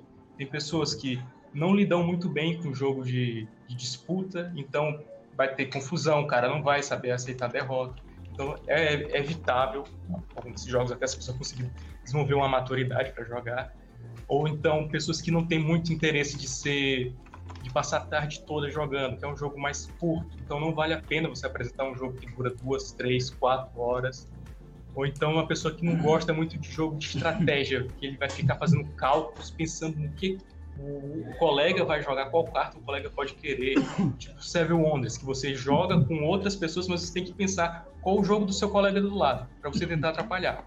Então tem pessoas que não gostam, não querem ser da onde de pensar muito em estratégias mirabolantes. Então é importante essas duas coisas. Primeiro, você conhecer o que você gosta, conhecer um pouco dos tipos de jogos, conhecer a mesa com que você está é, se envolvendo. Aí depois você pode procurar. E inicialmente sempre é bom procurar jogos mais simples, porque tem muitos tipos de jogo diferente e as regras elas são, apesar da, é, da mecânica ser similar, o nível de, de estratégia que se coloca é diferente em cada jogo. O nível de peso de jogo vai ser diferente. Então não adianta você, ah, eu gosto de estratégia, mas eu nunca joguei nenhum e vou pegar o jogo mais difícil que tiver. Não vai funcionar, porque você não vai conseguir ter aquela casca para poder enfrentar aquele jogo. E então, para tem um detalhe vou... também, né, Lucas? É, eu tava conversando é. aqui no paralelo com o Daniel, que sempre acompanha a gente aqui também, que é uma pessoa que contribui muito com a gente aqui não segue, é que se o jogo tiver muita regra, muita coisa, ele fica chato. Então, para quem começa, é. pegar um jogo complexo demais também vai ser uma coisa que não vai ser legal. Não vai ser divertida. Então, isso pode acabar atrapalhando o processo também, né? Justamente. Então, você tem que facilitar para a pessoa que está iniciando. E aí, como os nossos colegas já falaram, são todos jogos tranquilos. Eu vou só indicar mais alguns outros que fizeram parte da minha, digamos, conversão aos board games. Só um pouquinho, Lucas. Eu vou dar uma, uma outra dica também. Sim. Então, se tu, se tu já joga e tu quer apresentar para novos jogadores, a primeira, acho que a dica mais importante é conheça o jogo que tu vai apresentar. Saiba explicar o jogo. Se tu for explicar um jogo para pessoas novas e tu tem que pegar o manual para tirar dúvidas de regra e tudo mais, isso já vai ser uma trava para as pessoas que estão te acompanhando. Então tu tem que, tem que ser, se é uma pessoa que uma, essa primeira impressão é a que fica, talvez não seja, mas a, maioria das vezes é. Sabe? Então saiba bem, tu tem que ter esse domínio para saber explicar bem certinho ali para poder tirar dúvida e explicar de uma maneira que seja mais não vou dizer dramática, mas que seja certo, tá falando com certeza ali, tá falando de uma forma clara porque se tu vai explicar, o Game of Thrones foi um exemplo ali que a gente teve uma partida de Game of Thrones também, primeira vez que eu joguei ele, a gente ficou 8 horas na mesa, né? E deu umas 3 horas de, de reggae, mais a partida a gente ficou até 5 horas da manhã jogando o jogo. Perdeu. E eu perdi ainda, per... isso também é uma terceira jogo, porque o dono do jogo conhecia, sabia as cartas que eu tinha na mão. Como ele já conhecia o jogo, ele sabia as cartas que eu tinha na mão, ele tinha o, o contra da minha carta ali, eu acabei perdendo por causa disso. Na, na finaleira ali foi uma decepção total pra mim. Né? Mas é isso aí, tem que saber bem o jogo pra te conseguir explicar, né? É. Não, ser, não, ser, não ser tão pesado, né? Para as pessoas. Né? Jogadores, pra tu ter, conseguir montar a tua mesa, né? Que é tão importante, como o Lucas falou nós também, né? Antes da pandemia, a gente tinha, tínhamos o grupo. Daí, claro, durante a pandemia, fomos jogando mais nós dois, mas agora estamos podendo voltar, né? Graças à ciência, graças a tudo isso aí, estamos podendo encontrar pessoas. Estamos voltando a explicar jogos presencialmente para nossos amigos. E a gente tem todo esse cuidado, esse tato, né? De para como que a gente vai apresentar o jogo para a pessoa. Ótimo, ótimo. É, é exatamente. É, porque o board game, tu vai ser um sacerdote do board game. Tu vai catequizar a pessoa uhum. para ter interesse pelo jogo. Não é como um jogo de videogame que você bota ali, já roda e você já sabe como é que joga, porque ele praticamente se auto-explica. E um jogo de board game, você tem um manual, já alguns manuais é, é um livro, 16, 20 páginas. Uhum. Então, é complicado. Você tem que saber o que você está tá ensinando. Você vai se tornar um professor nesse momento. Uhum. E aí, falar uhum eu vou trazer um pouco da minha experiência. Que quando eu comecei, um jogo que foi muito interessante foi Love Letter, que é um jogo simples. Você joga eu joguei em 10... esse lá no Café Lúdico com a Aline, foi sensacional. Até ela curtiu, é bem simples, bem rápido de se jogar e é bem romântico. e eu tenho, eu tenho certeza que é o que eu também te mostrei esse jogo lá no começo, quando, a gente tava, quando eu tava na USEG fazendo as questões de board game. Cadê ele? Com certeza, é um jogo que eu, é o Love Letter? é um jogo que eu sempre sempre coloco para todo mundo jogar inicialmente, porque é um jogo fácil, rápido, uhum. as regras são muito simples, as cartas estão lá, os poderes que cada carta tem, a ação que cada carta faz, então 10 minutos tu resolve uma partida muito rápido. Outro jogo que eu gosto de jogar muito com uma pessoa da família da minha namorada é Dixit. Porque é um jogo que você não vai ter dependência de leitura. Esse a gente jogou a aqui em casa. A gente jogou ele aqui em casa. Naquelas... Me explica esse Dixit, que eu acho que eu já joguei e não estou me lembrando. O Dixit, você tem um grupo de jogadores, cada um recebe seis cartas, dependendo da quantidade de jogadores, e cada carta é uma ilustração. E aí você vai ter que dizer o que é que tem naquela ilustração para as outras pessoas. E você pode dizer de todas, de, em formas variadas. Você pode falar uma única palavra, você pode fazer mímica, você pode fazer um poema, você pode dançar, você pode atuar, Sim. você pode fazer qualquer coisa. Eu acho sensacional. Eu levo sempre. Eu sou uma pessoa extremamente tímida e introvertida, mas quando eu pego esse jogo, me transformo em um ator especial e solta lá várias, várias atuações malucas para tentar fazer as pessoas se envolverem com o jogo. É um jogo muito bom. Você não tem dependência de linguagem. Você é a sua imaginação que vai governar esse jogo. Então ele é muito especial para isso. Aí, depois, se você tiver uma, um, um, uma mesa formada meio. Opa! Vixe, foi a vez do Lucas. Agora foi o Lucas, o, agora foi o trovão lá na casa dele. Chegou lá o trovão. Estou terminando não, a bateria. Você chegou lá, já já chega não, aqui. Não, não. Mas enfim. Uh... E, e, é, um a curiosidade desse Dixit aí, né, que a gente jogou aqui, aqui em casa antes da pandemia, eu tinha o hábito de juntar a turma da USEG pra gente jogar. E da mesma forma que eu trazia a galera para jogar jogos eletrônicos, a gente sempre né, tinha a galera que trazia board game. O Lucas trazia os board game pra gente jogar aqui e me apresentou o Dixit nesse, nesse dia aqui que a gente veio aqui em casa. Lembra disso? Eu, você, a, a Amanda, né? Tava Lembro, aqui. mas a gente jogou na casa, a gente jogou na casa do Alessio também, lembra? Sim, sim, sim, verdade. várias Mas não foi vezes na naquele dia que, o- que o Moacir tava lá, não, né? do churrasco. Não, foi no dia seguinte, foi Aham. num outro churrasco aí. mano. Continua tua fala, cara, que cortou pra gente aqui. É, cortou pra gente. Não, mas é, a internet aqui cai a chuva tá, tá difícil. Mas Sim. era só isso mesmo. Aí se você vê que a sua mesa dá de conta e você tem interesse, cara, aí tu tem um universo gigantesco para explorar. Aí vai depender da- do teu interesse. De, do que é que tu acha. Só digo uma coisa, Tá quanto ao Dixit, tem que cuidar, tem alguns jogos, o Dixit, por exemplo, o Ticket Ride também, que são jogos que tu vai explicar pra galera, a galera vai pirar, vai adorar, e nunca mais tu vai conseguir explicar nada novo.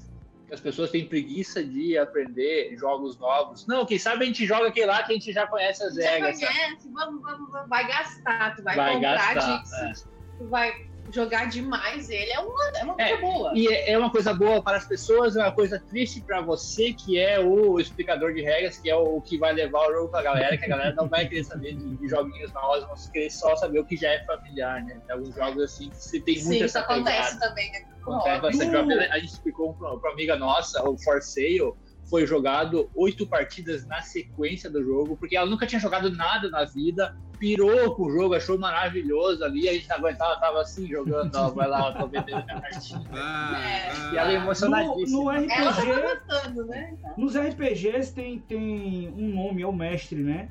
Então você falou aí o explicador do jogo. Tem algum nome também pra essa pessoa que é o cara que leva o jogo como o Lucas aí pra galera curtir? Tem um apelidinho? Acho que não. Acho que não tem nenhum, não termo específico. É só o dono do né? jogo. É o dono do jogo. Que é quem tá.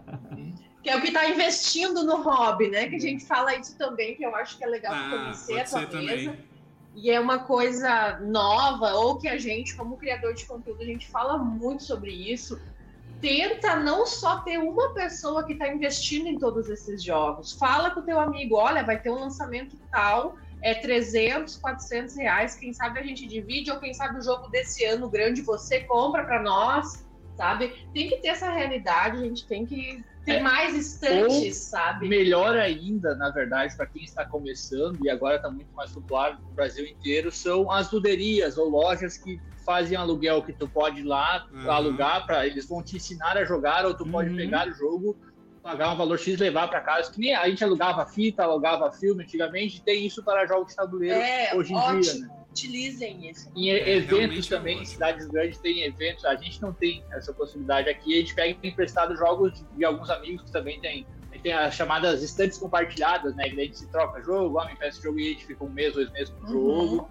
Se tiver a possibilidade de tu jogar o jogo antes de comprar ele, perfeito. Melhor Perfeito. coisa que tu vai saber se tu vai gostar do jogo ou não. Né? Essa acho que é a dica principal. Tente jogar antes de comprar, se Uhum. possível, né? Sim, sim. Bacana, bacana. Mais alguma coisa pra colocar, Lucas? Ou não? Já deu todas as dicas?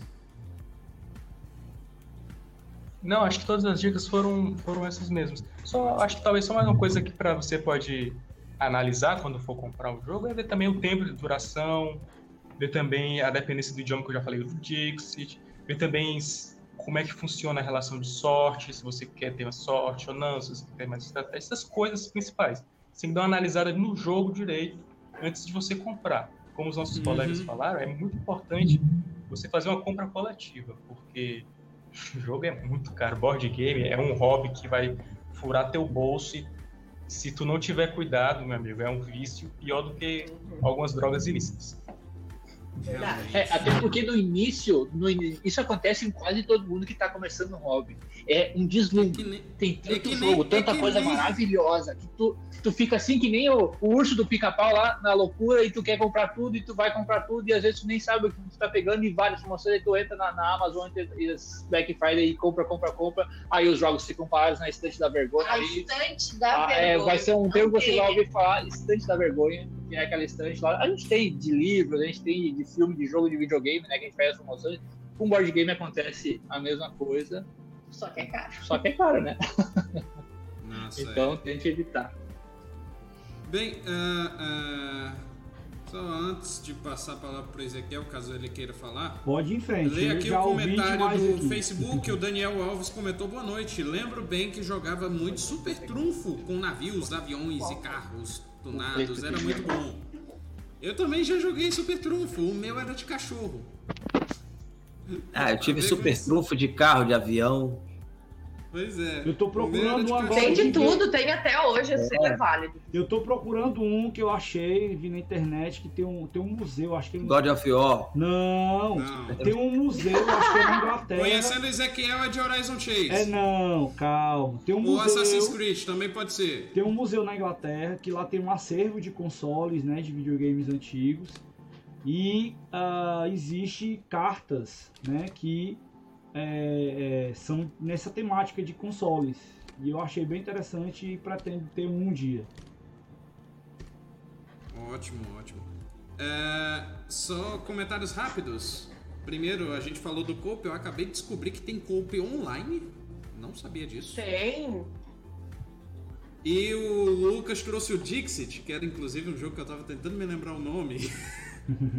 que foi a aquisição mais recente do meu pai.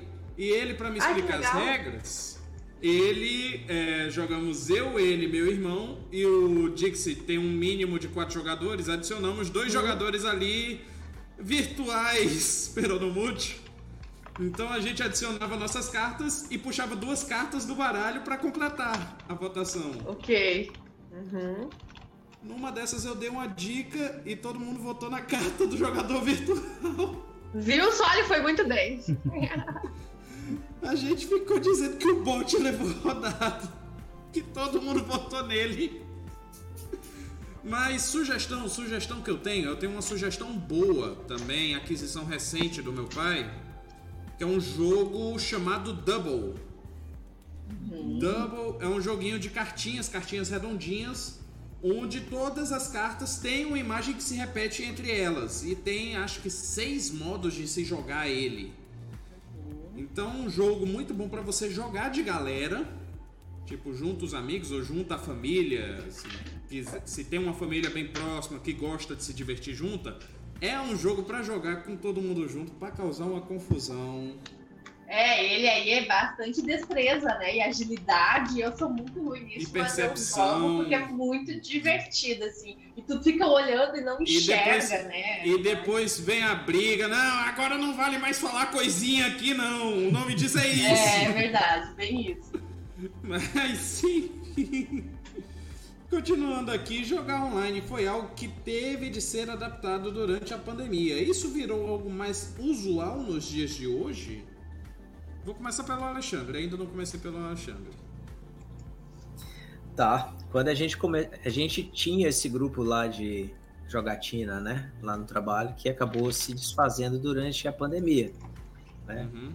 E eu busquei logo, já tinha o aplicativo, mas busquei para ver se os colegas é, conseguiam entrar na onda também, né? Eu comprei o Tabletop Simulator Sim. para fazer algumas jogatinas e alguns colegas que inclusive estão agora no Canadá faziam parte das jogatinas de tabuleiro, mas online, né? O Tabletop Simulator, ele, ele realmente simula um ambiente de tabuleiro, onde não há regras específicas, então você tem que fazer toda a movimentação. Você tem a parte gráfica, né? É, criada num ambiente 3D e você manipula aquilo. Então, a mecânica é preservada porque você tem que realmente é, é, manusear os, os objetos 3D. Existem é, scripts que ajudam no setup, que eu acho que é algo que a gente não, não comentou aqui. Jogos assim que tem um setup muito grande, normalmente a gente inicia o jogo só preparando o jogo, espera a turma chegar para estar tá com o setup pronto, porque o setup leva 20 minutos, ou Uhum. mais que isso às vezes. É. Então o tabletop dá uma, um, um seu boost ali para agilizar esse setup, né? E É, o funcionou setup durante... que a gente o, o setup que a gente fala é essa preparação, é tu tirar os componentes da caixa, organizar o tabuleiro, botar as pecinhas onde tem que colocar, então é toda É. essa essa ajeitação do jogo antes do jogo começar E é. tem uns ali que, nossa é, senhora. Né? Então deixa, deixa eu ver se. O jogo é tão cheio de recursos, né? De, de peças, tiles e componentes que para você iniciar o jogo você tem um, um, tempo de preparação. Então isso aí é para um jogo só. Agora não tem tipo um ambiente que você entre lá e você consiga, por exemplo, eu tenho um jogo aqui, o Vinha Caixa tem um jogo lá na casa deles e a gente tem um meio de interagir os dois jogando aquele mesmo jogo. Rolou isso aí na, na, durante a pandemia com vocês ou, ou, ou não existe isso? Eu imaginei isso aqui agora, coisa que veio aqui na minha cabeça. Jogar, tipo, é tipo xadrez, xadrez, xadrez você cartas. joga, o cara joga. Xadrez por telefone, é? É, o cara, Ei, o cara joga. Posição, cavalo na posição tal. Bota, né? bota a câmera apontando ali pro tabuleiro e os caras vão jogando remotamente usando tabuleiros distintos, né? Cada um com o seu. Rolou isso ou vocês nunca viram esse tipo de lance em, em bolo? Isso aconteceu bastante, na verdade. A gente não fez, até porque Katia e eu podemos jogar bastante presencialmente, mas a gente conhece, muitos amigos nossos fizeram essas partidas online. Tem certos jogos só um precisa controlar, pode mexer as pecinhas ali, os outros só estão olhando e dando as, e dando as dicas, né? Ou então os, os é, de escrever, né? Por exemplo, tem alguns jogos ali que é de, chama de, de flip and write, né? Que é de tu rolar um dado e escrever num mapinha ou girar cada, uma carta e é, escrever. Se cinco amigos, cada um tem o seu jogo em casa, faz uma chamada de vídeo e uhum. começam a jogar o jogo todo mundo junto, né? Algum vai ter que ser tipo mestre, talvez, né? Para abrir. Vai ter que rolar as cartas ali. Coisa, mas todos seguindo, todos desenhando ali no seu mapa. Acho que isso aconteceu sim até pela angústia de que demorou demais, né? Não foi uma quarentena, se passou, passou seis meses e não dava para encontrar ninguém. Então, além de tu jogar online com desconhecidos, tu queria estar tá conversando e falando e dando aquela risada. Sim, aconteceu, mas tudo manualmente, né? Não tem, não tem uma plataforma específica, né?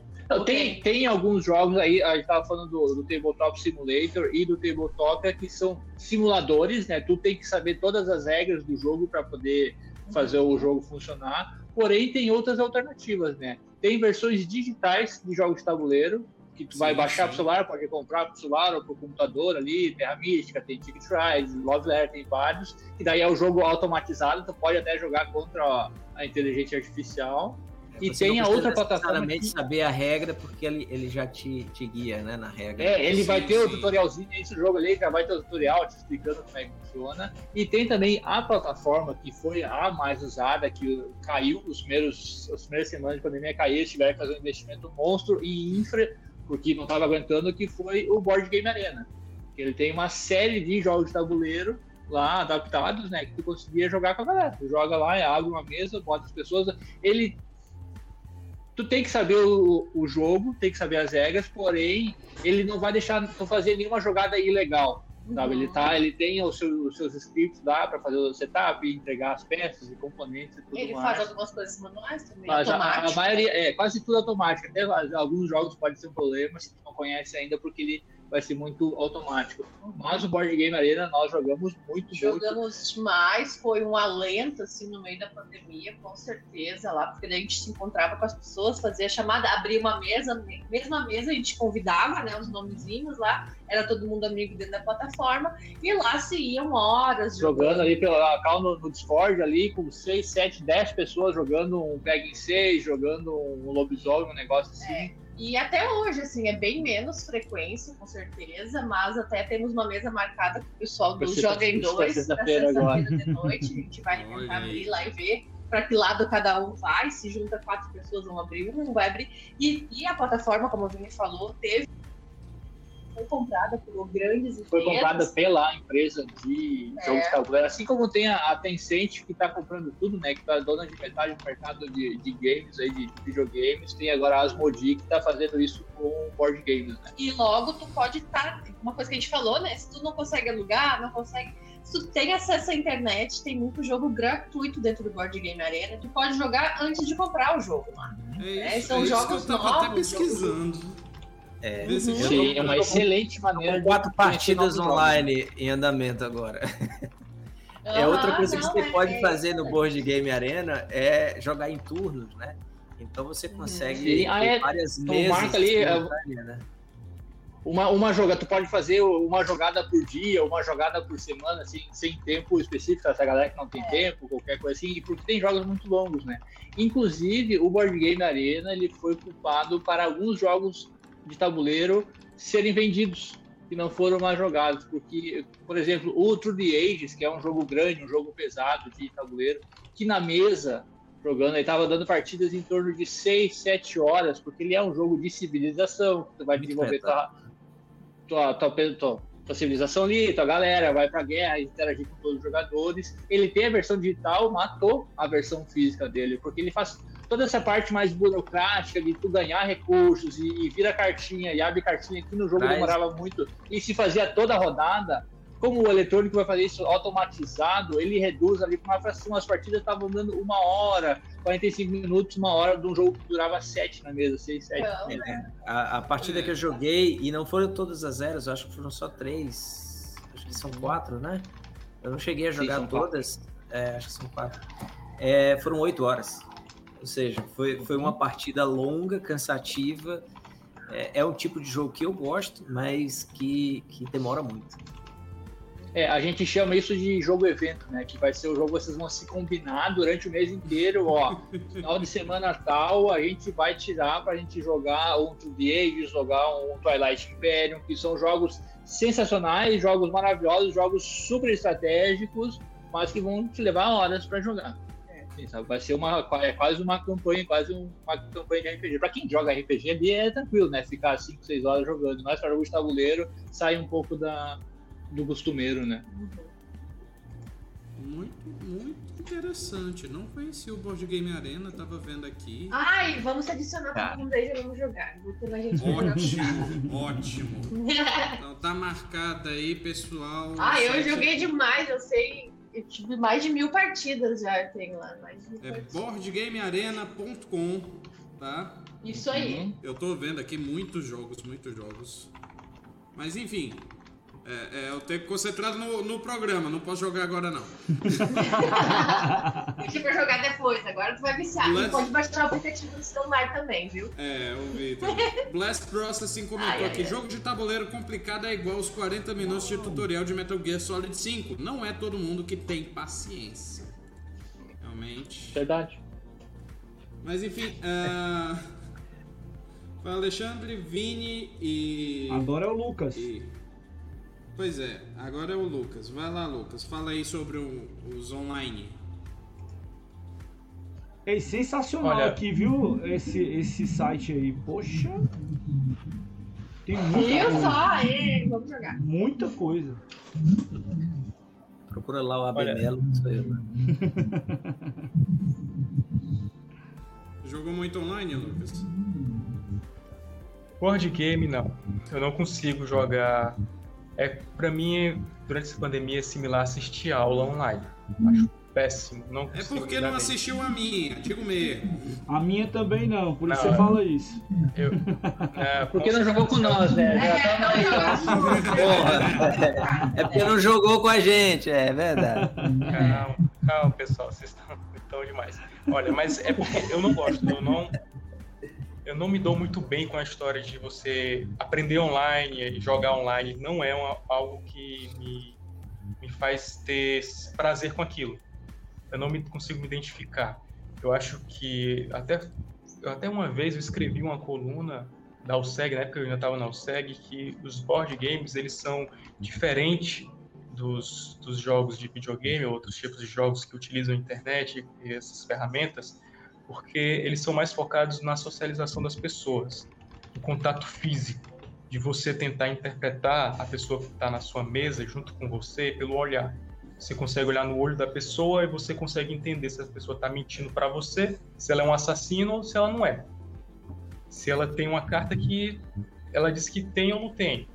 Então é muita questão do tato, do contato, de você ver a pessoa, de você interagir com aquela pessoa, você saber se o humor dela está alterado, se tem alguma modificação. Para mim, isso é o que faz o board game ser especial.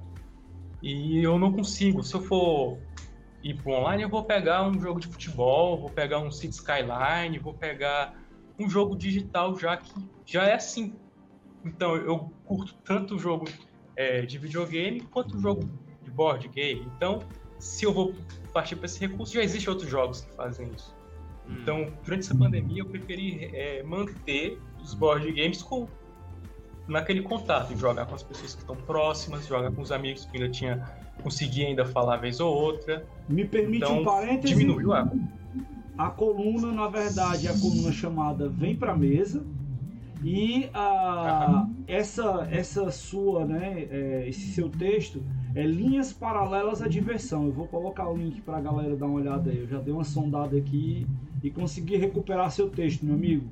E muito bom, por sinal. É, inclusive, Pois é, hein? a gente vê que o Lucas é aquela pessoa que gosta de sentir o cheiro do livro, né? Ele gosta do demais. toque do board game. Demais, demais, demais, demais. E, então é isso. Mas eu entendo as pessoas que. que porque é, é, uma, é uma solução para quem é ficcionado por board game, é uma solução que você possa continuar jogando aquilo. Mas para mim foi um pouco Estamos complicado nesse aspecto. ouvindo, não estamos ouvindo aqui. Terminou a bateria do meu, do meu fone. Deixa Tá eu dar acabando. uma Tudo bem. mexida aqui só um pouquinho. E aí, graças a Deus, a pandemia está chegando ao final e pode de novo reunir os amigos, reunir as mesas que se formavam antigamente e juntar com as outras mesas que se que formaram ver do durante a microfone. Vocês nos ouvem? Acho que vai mudar um pouco Sim, o nosso áudio aqui, ouvindo. talvez. Ok, tá. Quem teve que trocar o fone. Tá bom. Ok, Lucas, eu só fazer um- uma observação aí. Eu acho que esse é, limiar entre o jogo online, o board game, é assim. Hoje você tem jogos de tabuleiro seguindo muito bem, como o Vini comentou, né? O, esqueci até o nome, Frog New, New Ages, né? Ele é muito Eles, é. ele foi pensado para o board, mas ele se saiu muito melhor online. É, foi premiado, inclusive, por isso. É, e você tem jogos como o God of War, que agora está indo para o board. né? É, esse caminho vai e volta. É, e hoje, se você for jogar o tabuleiro board game do tabuleiro do God of War, eles vão tentar trazer a mesma experiência do online para o tabuleiro. né? E vice-versa. Eu acho que as duas coisas acabam se complementando, né? É, Há Uhum. quem goste realmente da interação, e era o que eu gostava lá na nossa, no nosso grupinho do trabalho. A gente saía do trabalho e dizia para a esposa: Ó, vou me encontrar com a turma para jogar Uhum. bola? Não, para jogar tabuleiro. Então era bacana você realmente se reunir numa mesa. Era uma- exatamente uma mesa redonda ali na, na Edge. E é, a gente conseguia ter esse contato que não era do trabalho, era reunindo as pessoas. E era muito importante ali para a gente fazer esse, esse- essa distração, né? Que a gente se reunia Uhum. com outra, com outra finalidade. A gente tentou levar isso para o online, não funciona do mesmo jeito. Isso é, é verdade. No tabletop a gente tinha uma experiência mais manual mesmo. No, no BGA a gente já tem uma, uma outra experiência. É, a gente consegue fazer várias mesas com muitas pessoas ao mesmo tempo. No tabletop já não era assim. É, mas bacana, porque a gente conseguia conversar com essas pessoas que estavam distantes, até fora do país. A gente tinha colegas Uhum. que faziam parte desse grupo e, e pu- puderam jogar novamente os jogos que a gente tinha no físico, né, no online. Acabou trazendo é, a, a experiência para o online. Então, foi, foi bom, foi positivo também. Não é a mesma coisa, mas Hum, Olha, eu, eu vou dizer que eu até fico triste do, do Lucas dizer que não gosta de jogar online. Aceita, É, eu, eu, eu aceito porque ele não é o único também, várias, a gente conhece várias pessoas que, que não, mas eu acho que tá perdendo tanto, sabe? Porque por mais a, a gente fazia as chamadas de vídeo ali, jogava a risada, porque a gente tava naquela desgraceira mental É. que foi aquele- esse ano desgraçado, dos dois anos atrás. 20, 2020. Pelo amor, e aí ele tava com a galera, ah, vamos da- desopilar ali, a gente ficava jogando um- algumas coisas até mais leves, né? Mais pela pra Sim, bater o papo e tá leve. jogando de, de boas, quase um, um white noise ali, né? Um barulho de fundo, as partidas e muita risada, mas a gente aproveitou muito Uhum. pelo, pelo Board Game Arena. É, pelo... mas assim, é muito diferente, né? Tu pode entrar no Board Game Arena e jogar lá com os gringos, jogar com quem tá online sem conversar, jogar Sim. quieto lá, é uma coisa. uhum. Mas como a gente já, desde o início, pensou, não, vamos chamar as pessoas que estão na internet ali, os nossos amigos, vamos fazer eles entrarem nesse site, fazerem o perfil e vir jogar com nós. Então a gente teve essa experiência de estar jogando junto. Talvez o Lucas não tenha quem estar jogando junto, né? Uma Conversando. coisa, uma coisa que não falamos também, mas existem board games solo para apenas um jogador e tá muito Sim. muito em alta também hoje em dia. Então eu tava Tipo falando da paciência. experiência social, tu pode ter uma experiência social de board game jogando sozinho. E são jogos maravilhosos, né? Hein, São pessoal? poucos ainda os que são É tipo Exclusivos para uma o cara vai pessoa. botando a carta ali na mesa e. É. Boa, boas, tem jogos boa sorte se tu conseguir vencer o jogo, assim, tem o Uhum. Friday, tem agora foi lançado há pouco tempo o Under Fallen Skies, que ele é tipo, ele é quase uma representação do Space Invaders, que vai Uau! descendo as navezinhas ali, tu vai ter que matar. Uhum. Ele me manda aí Sensacional, depois. sensacional. Quem tá jogando diz que é muito bom o jogo, muito, muito bom. Tá. E ele é para um jogador apenas, né? Um jogo de tabuleiro para esse. Então tem essas outras. Ele tem os dois pontos, né? Tem o jogo solitário. Eu sou um. Pessoalmente, eu prefiro, se for pra mim jogar algo solo, eu vou preferir jogar videogame. Né? Eu, a- a- nós temos alguns jogos, alguns vários jogos até que jogam eh, de uma a cinco pessoas, jogos que tu consegue jogar sozinho, Uhum, eu não mas eu jogo. não jogo, né? Porque eu preferi jogar videogame. Jogo do cavalo lá. Mas vou jogar, vou jogar multiplayer, tanto, tanto board game na mesa quanto board game na, No computador. no computador, tanto videogame, eh, duas pessoas aqui no, no videogame, quanto online também no videogame, tá? Eu acho que dá, eu acho que vale tudo, na verdade. É, essa é a- o que eu quero chegar aqui, tá valendo tudo, e são experiências tão boas quanto, são experiências diferentes, mas eu acho que são tão válidas quanto, e até no Sim. momento que a gente tava, né, acho que é muito válido, porque aí tem a, a prima da Catiele lá, que tá morando lá no, no interior, do interior não, lá na fronteira, então muito longe, a gente se via uma vez a cada dois, três meses, né, e era o online que tava fazendo a gente reunir de novo. Sim, bem, bem bom. Eu vou fazer um comentário rápido aqui, né? É, não, não, eu não compartilho da mesma ideia que o Lucas, mas eu compreendo ele, até porque eu tive, Uhum. um, eu tive um enfrentamento muito grande durante a pandem- a pandemia com os meus alunos. De um desafio, né? O Eric colocou, ah, você não assistiu minha aula. E e a gente, nós professores, tivemos um grande desafio. A, a, a Kate, como pedagoga, deve ter lido, deve ter trabalhado, deve ter visto alguma coisa a respeito disso de como é que a gente transformava a aula, a aula online em algo que não fosse aquela coisa tão macenta, tão chata, Maçante. tão é maçante. É. A palavra é essa, maçante, né? E, e eu usava artifício de jogos durante as aulas, eu usava brincadeiras, né? Dava paradas, fazia algumas brincadeiras, algumas coisas com os alunos, exatamente para poder tirar aquela coisa da aula tradicional que a gente Uhum. tem infelizmente ainda, né? Que a gente coloca dentro daquele ambiente, aí você fica dando aula, tem um bocado de. Não sei se é calango aí no Rio Grande do Sul, fica só aqueles bichinhos, né? Só Assim, né? os, os é, é, headbanger, né? Só você falando e ele balançando a cabeça. Então, é, eu entendo essa, essa questão do Lucas, porque realmente tem gente que não se adapta.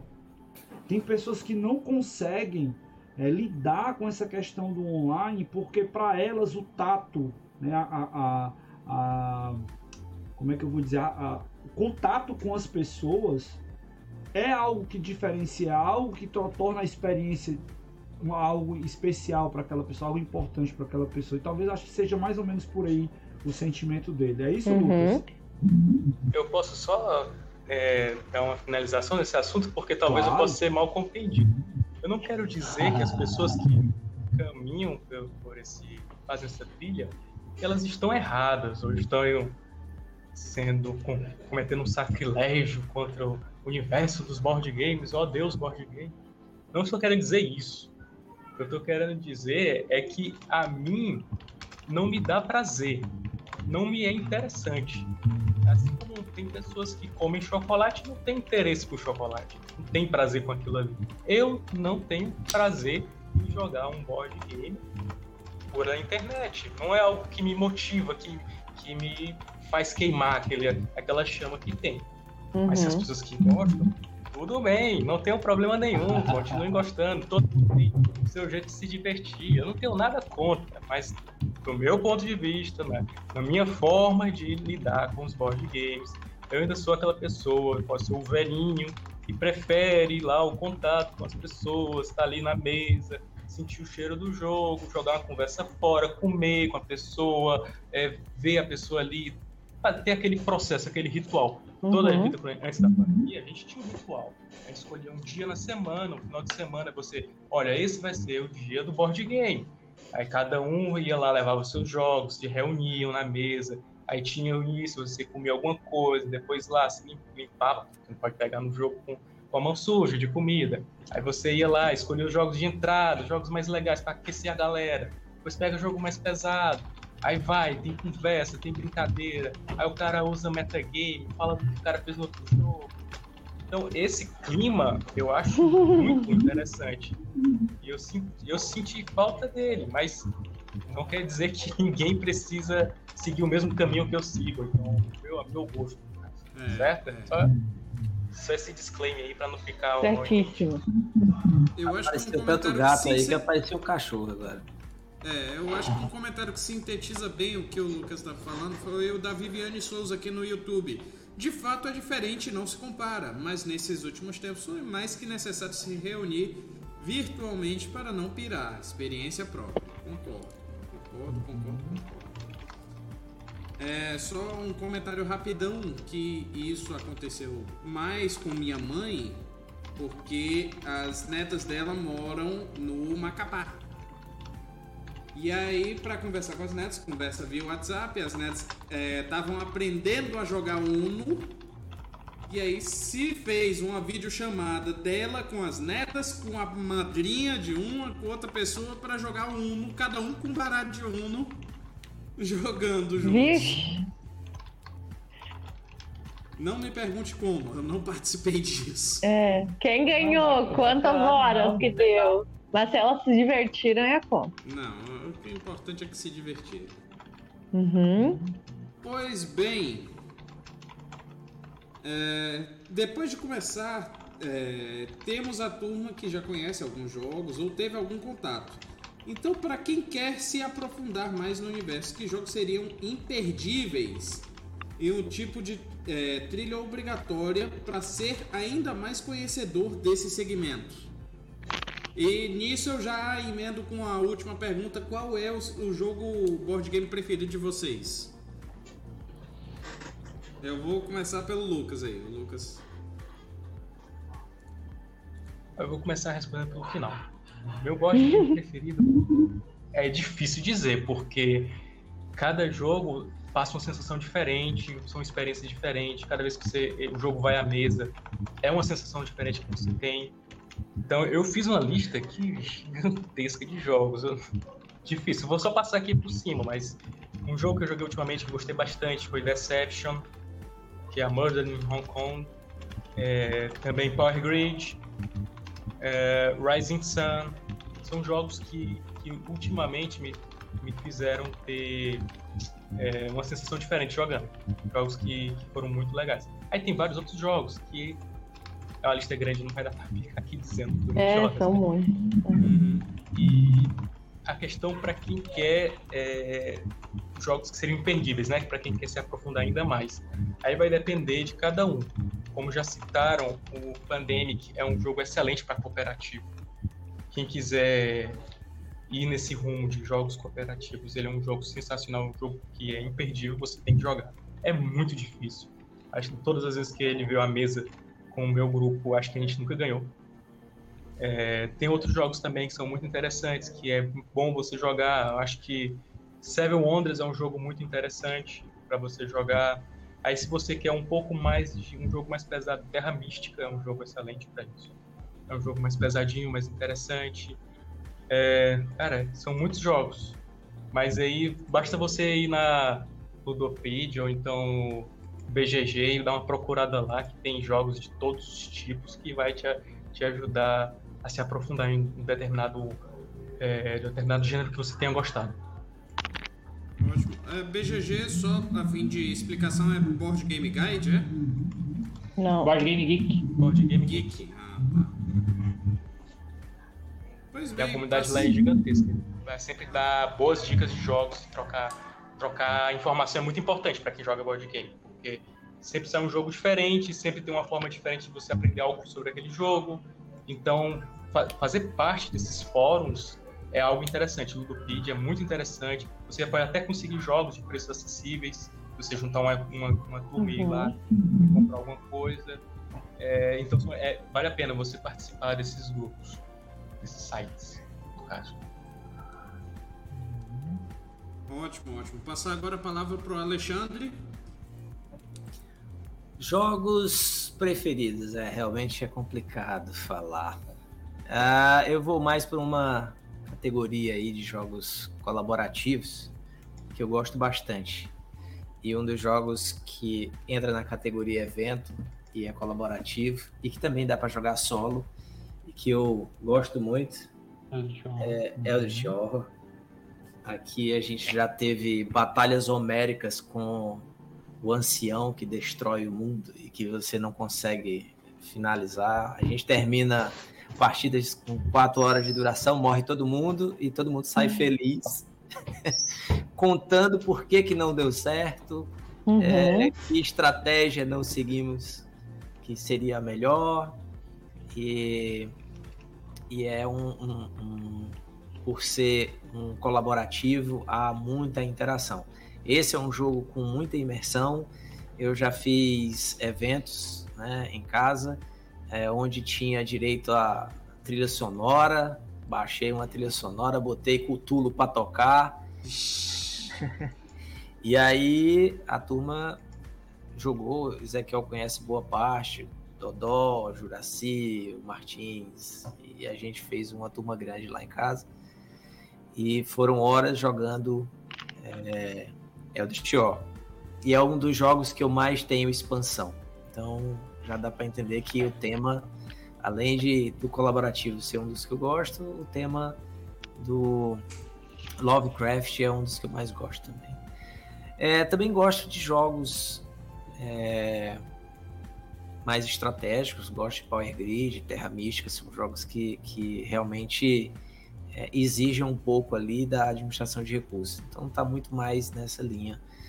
É, e quem quer se aprofundar um pouco mais em jogos mais complexos vai acabar esbarrando num desses jogos por aí, né? São jogos que realmente exigem aí um pouco mais de duração, né? Dedicação e entender as regras. São jogos um pouco mais complexos, mas que quem quer se aprofundar e conhecer esses jogos não vai se arrepender. São jogos muito bons. Power Grid é um jogo mais economic, né? Você tem que administrar é, usinas energéticas e isso gera toda uma mecânica de leilão. É muito bacana. E seriam essas as indicações que eu gostaria de deixar. Ótimo, ótimo. Próximos a dar indicações, o Vinícius e a Catiele, por favor. Bom, dizer ali uma trilha para como é que tu vai. Eu acho que tu pode começar assim olhando o site lá da Ludopédia, que é o maior site de jogos de tabuleiro no Brasil. Ele engloba, engloba diversos canais de produtores de conteúdo, tanto em vídeo, podcast, em texto, tem de tudo lá. Então é o melhor caminho possível para conhecer novos jogos ou jogos velhos é a Ludopédia. O Board Game Geek é o maior site do mundo de jogos de tabuleiro. Ele tem um catálogo gigantesco. Acho que atualmente são mais de 180 mil títulos diferentes de jogos de tabuleiro no mundo. Então tem bastante coisa para você descobrir. É bom ir para lá. Não se assuste, porque são dois sites feios de dueto. Vai olhar o Board Game Geek, principalmente, tu vai lá, tu não vai entender nada. É uma bizarrice aquele site lá, mas eu acho que é a maneira que eles acharam. Eles até estão tentando dar uma modernizada, tá difícil mas é a fonte de conteúdo tá lá. Uhum. Instagram também tem bastante coisa para procurar lá, hashtag Jogos Tabuleiro, vai achar muito produtor de conteúdo por lá. Tem alguma coisa no TikTok também, se tu quer conhecer gente que estão falando de de jogo, para te auxiliar né? nessa procura, né? Para te saber aonde é, porque quando a gente começou lá em eu, eu descobri jogos de tabuleiro final de 2012 que eu ouvi num podcast de um amigo que ele convidou um jogador de jogo de tabuleiro, que nem tá acontecendo é aqui. É. Né? Eu fiquei sabendo, opa, jogo de tabuleiro, o que, que é isso aí? E aí eu descobri o Board Game Geek, né? Então o negócio tava todo em inglês lá, e aqui em site bizonho. Aí depois descobri que tinha o Redomadete, que virou agora a Ludopédia, né? Então uhum. tá um pouco uhum. mais fácil. Hoje tem muito, a gente tem muito mais acesso é. a informações, tanto tanto jogos, jogos, jogos mesmo, né? Que o mercado mudou muito, melhorou muito, deu um boom agora nesses três últimos anos, o mercado nacional, o mercado nacional, tanto no sentido de jogos nacionais quanto jogos sendo trazidos e produzidos aqui no Brasil aumentou uhum. muito, então a disponibilidade está muito maior. Sim. É, uhum. Então, acho que seguindo a trilha ali que tu tá falando, assim, de pesquisa, de coisa, para quem tá entrando agora, para quem quer ver o que, que é isso, esqueceu de falar do YouTube, né, ah, gente? Sim. Aqui a gente tá com muito produtores de conteúdo brasileiro muito bom, desde aquele produtor raiz ali, ó, que vai te mostrar a regra inteira do jogo e vai tentar tirar tuas dúvidas no vídeo completão, que é o Romir. Romir Playhouse. Procura. É eu acho que é o principal. Ele é a fonte de inspiração para outros criadores de conteúdo ali, né? Então, Romir Playhouse. Tem, eu quero citar também as gurias do Rainbow Meeple. Elas, elas são do Instagram, estão já faz uns seis meses. E ali sim, aí tu vai ver aquele unboxing de caixa, ela vai te mostrar todo o jogo, vai falar se rodou bem entre duas pessoas ou mais. Agora elas têm a possibilidade de estar jogando com outras pessoas, então elas estão trazendo a opinião delas em vídeo, mostrando aquele jogo ali. Acho que é bem bacana tu ir pro YouTube, ver certinho, e também tem produtores gringos, né? O pessoal de fora também, tu bota lá no YouTube, procura.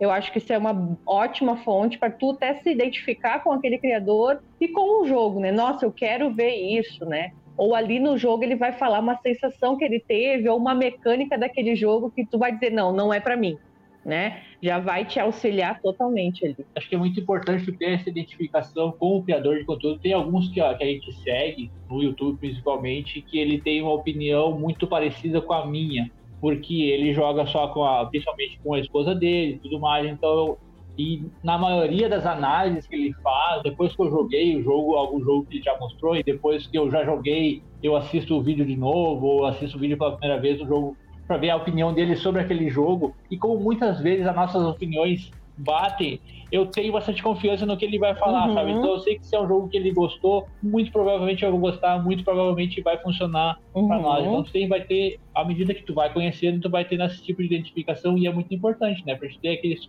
produtores que tu vai conseguir, eles vão conseguir te, te passar melhor no conteúdo, que vai Sim. ter, como a Catiele falou, alguns que vão só explicar a regra, tu não vai nem precisar ler manual, mas leia manual, ler manual é super importante, mas tem vídeos que tu não vai precisar não, é. ler. São 40 tem... minutos, uma hora de vídeo inteiro, mas é uma leitura de manual contigo, né? Ele vai tirando tuas dúvidas, mostrando te mostrando. Eu acho que isso, para quem tá entrando hoje, já que tem essa possibilidade, a gente não tinha isso há 10 anos atrás, né? Eu acho que de 5 anos para cá, os canais agora estão fazendo 6 anos, né? Então, fica aí a dica para quem está agora. É uma possibilidade, uma coisa muito positiva do board game em 2022. É isso aí. Vamos lá, a pessoa já jogou o jogo de tabuleiro. Para onde é que ela vai agora? Ah, é indicação? De indicação. Ou é trilha ainda? Vai seguir tá uma na, trilha? Tá na trilha ali. A pessoa já jogou um Carcassonne, já jogou um Catan, já jogou um ah, Ticket. Eu quero, eu quero indicar um jogo que fez eu gostar mais de jogos pesados eu vi a nossa história assim, de jogador, ele jogava mais com os meninos e tal, e eu ficava ali num card game, num joguinho mais família, mas uhum. quando eu vi esse jogo na mesa ali, eu me senti assim, ah, eu quero sentar, eu quero jogar com eles, que é o Lords of Waterdeep. É um jogo bem básico de regras, né? Uhum. Mas ele te dá toda a imersão ali na alocação de trabalhadores, que é uma mecânica que hoje eu me identifico muito com essa mecânica, que é o jogo que é um dos meus prediletos, a gente já conheceu muito o jogo mesmo. Ele tá na nossa coleção e não vai sair tão cedo. Uhum. E é bom falar do Lord já, que da galera do RPG, o Lords of Waterdeep é baseado em D&D, né? Ela é em Waterdeep, que é a cidade lá do, do dos reinos, eu não conheço muito não o, RPG, mas eu sei que é, tem toda essa parte uhum. lá. Então, se tu joga RPG, se joga D&D, tu vai ver os personagens muito familiares ali uhum. que, vão, que vão estar participando, né? é. né? Vai ser um dos dois. E até pra ti que não conhece, porque eu também não conheço muito, Não assim. precisa, né? Não, não precisa, precisa ter né? histórico, mas se tiver, tu uhum. vai aproveitar muito mais. É, eu gosto muito do jogo, deixa aqui minha indicação. E eu gosto também muito do Takenoko. Eu acho que é um jogo lindo, maravilhoso. Um uhum. pandinha, ele tu vai se movimentar, os tiles são grandes, ele tá com preço bem acessível também, ele não independe de linguagem, de leitura, idioma. né, de idioma. É muito bonitinho o jogo e eu acho que ele é um jogo fácil de tu apresentar. Eu penso muito assim em apresentar para, eu quero jogar com a minha sogra ou jogar com pessoas que não são do hobby, também elas vão ver e vão querer estar na mesa, sabe? É um jogo bonito, é um jogo colorido ali, ele cresce porque tem a função dos bambus. Eu acho que Takenouki Lords of the Deep são minhas indicações de hoje. A minha indicação já foi citada, vai ser a terceira vez ele citado, então a prova ah, aparentemente é um jogo bom, que é o Terra Mística. Terra Mística, inclusive, já falando Terra Mística, eu escrevi um texto essa semana lá pro joguem2.com.br falando nós temos já sete anos que ele está aqui na nossa coleção, ele ainda é um dos nossos jogos favoritos da vida. Sim. É um jogo maravilhoso. Não é mais jogo tão longo, porque como conseguimos jogar ele em uma hora e meia, uma hora e vinte, mais ou menos, uhum. cada, cada partida, né? Nossa, é um jogo estratégico, é um jogo que tem zero sorte, ele não tem nenhum tipo de, de informação escondida, tudo que, que tu precisa saber tá no, desde o início da, do, do jogo, tá? uhum. não vai uhum. ter sorteio de carta, não vai ter sorteio de nada, então é um jogo muito, muito bom, joga muito bem para dois jogadores, apesar de que algumas pessoas falam, que mas não. sim, ele joga muito bem uhum. para, para duas uhum. pessoas. Isso. Nossa, é, é só é. elogios. É, os pés ali, os guris falaram também, então sabe que é um bom jogo, né? uhum. né? Outro. O outro jogo para pessoa que tá. Na trilha, e na, na trilha do trilha. board game. Quais foram os primeiros que a gente comprou? Os, bom, os primeiros que a gente começou foi o Catan, Carcassonne, Ticket. Ticket to Ride, verdade. Ah, falar um então que foi um jogo que trouxe, que mudou o mercado nacional, um jogo cooperativo, que é o Zombicide. Zombicide, que para quem gosta de jogos de videogame, gosta de zumbi, gosta de dar tiro, e todo mundo tem que se ajudar para fugir, nós não gostamos. Né? Mas já tivemos o Zombicide, porque ele é um uhum. jogo muito bom, muito bom para introduzir, para explicar para novas pessoas, ele é muito fácil de tu ensinar, apesar de ter bastante regras, se o, dono do jogo conhece o jogo, tu consegue explicar muito bem e acompanhar as minhas partidas, mas ele é super temático, centenas de, de miniaturas de zumbizinhos e cartinhas de arma e dá tiro e, e rola dado e, e, foge do zumbi e mata zumbi e vai ganhar experiência e tu vai subir de nível. Então ele tem essa pegada do videogame muito divertida para quem para uhum. quem é isso aí. Então também é uma boa indicação. Né? Uhum. Ótimo, ótimo, ótimo. Uh, Alexandre, Vini, Lucas já deu sua indicação ou eu tô doido? Uhum. Já. Todos três. Ezequiel, vai querer dar indicação de algum jogo? Uno! Bota outra caixa também, imagem e ação.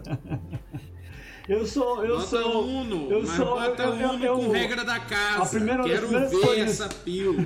Quando eu fui entrar em contato com a Katia, uma das primeiras coisas que eu falei pra ela, olha, cara, eu sou muito zerão em board. Eu tenho uma experiência assim muito pequena e eu vou hoje ficar mais como espectador, né? E de colocar coisas aleatórias ali para poder exatamente trazer, né? Tirar um pouco mais de vocês, porque eu estou aqui com três, quatro pessoas, né?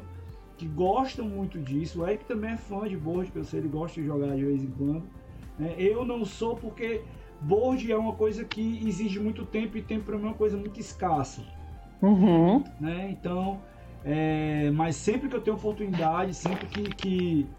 Sábadozinho dá. É... Olha, olha só, vou, vou, vou, já dizer que isso é uma, uma falácia, porque uma que tempo, tempo é questão de prioridade é, e nós temos alguns jogos aqui que a gente joga em 5, 7 minutos vou a partida Vou te passar uma digo... listinha depois. Joga bom, agora, bonito e barato. digo e como físico também tempo é um negócio rápido. relativo.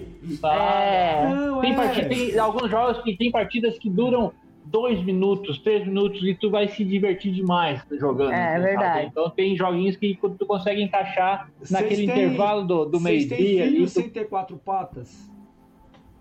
Como? Vocês têm filho sem ser filhinho de quatro patas? Não, não, não. não. Por isso? Mas bota as crianças Bota as crianças jogar, vou te passar uma lista é de infantis aí, bem rapidinho. É. Vamos fazer mudar isso aí, Fred. Daqui, um, daqui um meio ano. O, Alexandre já tá com as, as, dele criadas, já as duas, né? A prioridade é, é o que eles querem, velho. Ah, mas eles vão querer jogar. Eles vão querer jogar. Se tu tiver os jogos certos dentro de casa, é. os card game de bagunça... Uma, uma indicação, então. Jogando ponto juntos. O canal ah, é. do Thiago Queiroz, lá do Paizinho Vírgula. Sensacional. Ele joga com os piás, com aquela criançada toda que ele tem, né? Tem um, uma peca de tudo que é idade. Ele tá jogando com essa gurizadinha ali e tá mostrando como é que é que uhum. consegue também, né? É, então, certo. talvez, né? Vamos te trazer aí, vamos botar essa jogar. família aí pra jogar. Pra, pra quem tu não precisa assistir série, não precisa assistir filme, não precisa assistir futebol, jogue jogos tabuleiro. Opa, não, é essa peraí, peraí, peraí. Eu sei não, que no é, passado é, remoto vocês foram gremistas, né? Aqui também eu sou tricolor, tá? Então, por favor. Não, Ezequiel, tem que, tem que fazer que nem um meme, dizendo, meu filho, eu espero que você goste do presente, uhum. do seu presente de aniversário. O presente de aniversário é um board game. Claro. Que você comprou mais pra você do que pra ele, mas tudo bem. Inclusive, eu quero ver você jogando Uno, só que jogando um, um, direito. Hum. Direito. Que nem o criador do Uno sabe jogar Uno. Eita, nós. Que saiu no começo desse ano, eu acho, dizendo que nunca existiu a regra de dizer Uno para quando você tinha só uma carta. Oxe. Mas nunca existiu essa regra. Mas tá aqui. Foi os tá usuários escrito? que inventaram. Ah, as produtoras lá que imprime o jogo, que inventou. O, não, é, a produtora é. que imprime, aí ela pode ter colocado na caixa. Mas quem criou o jogo nunca inventou, nunca botou essa Procura aí, procura aí. Chama o VAR.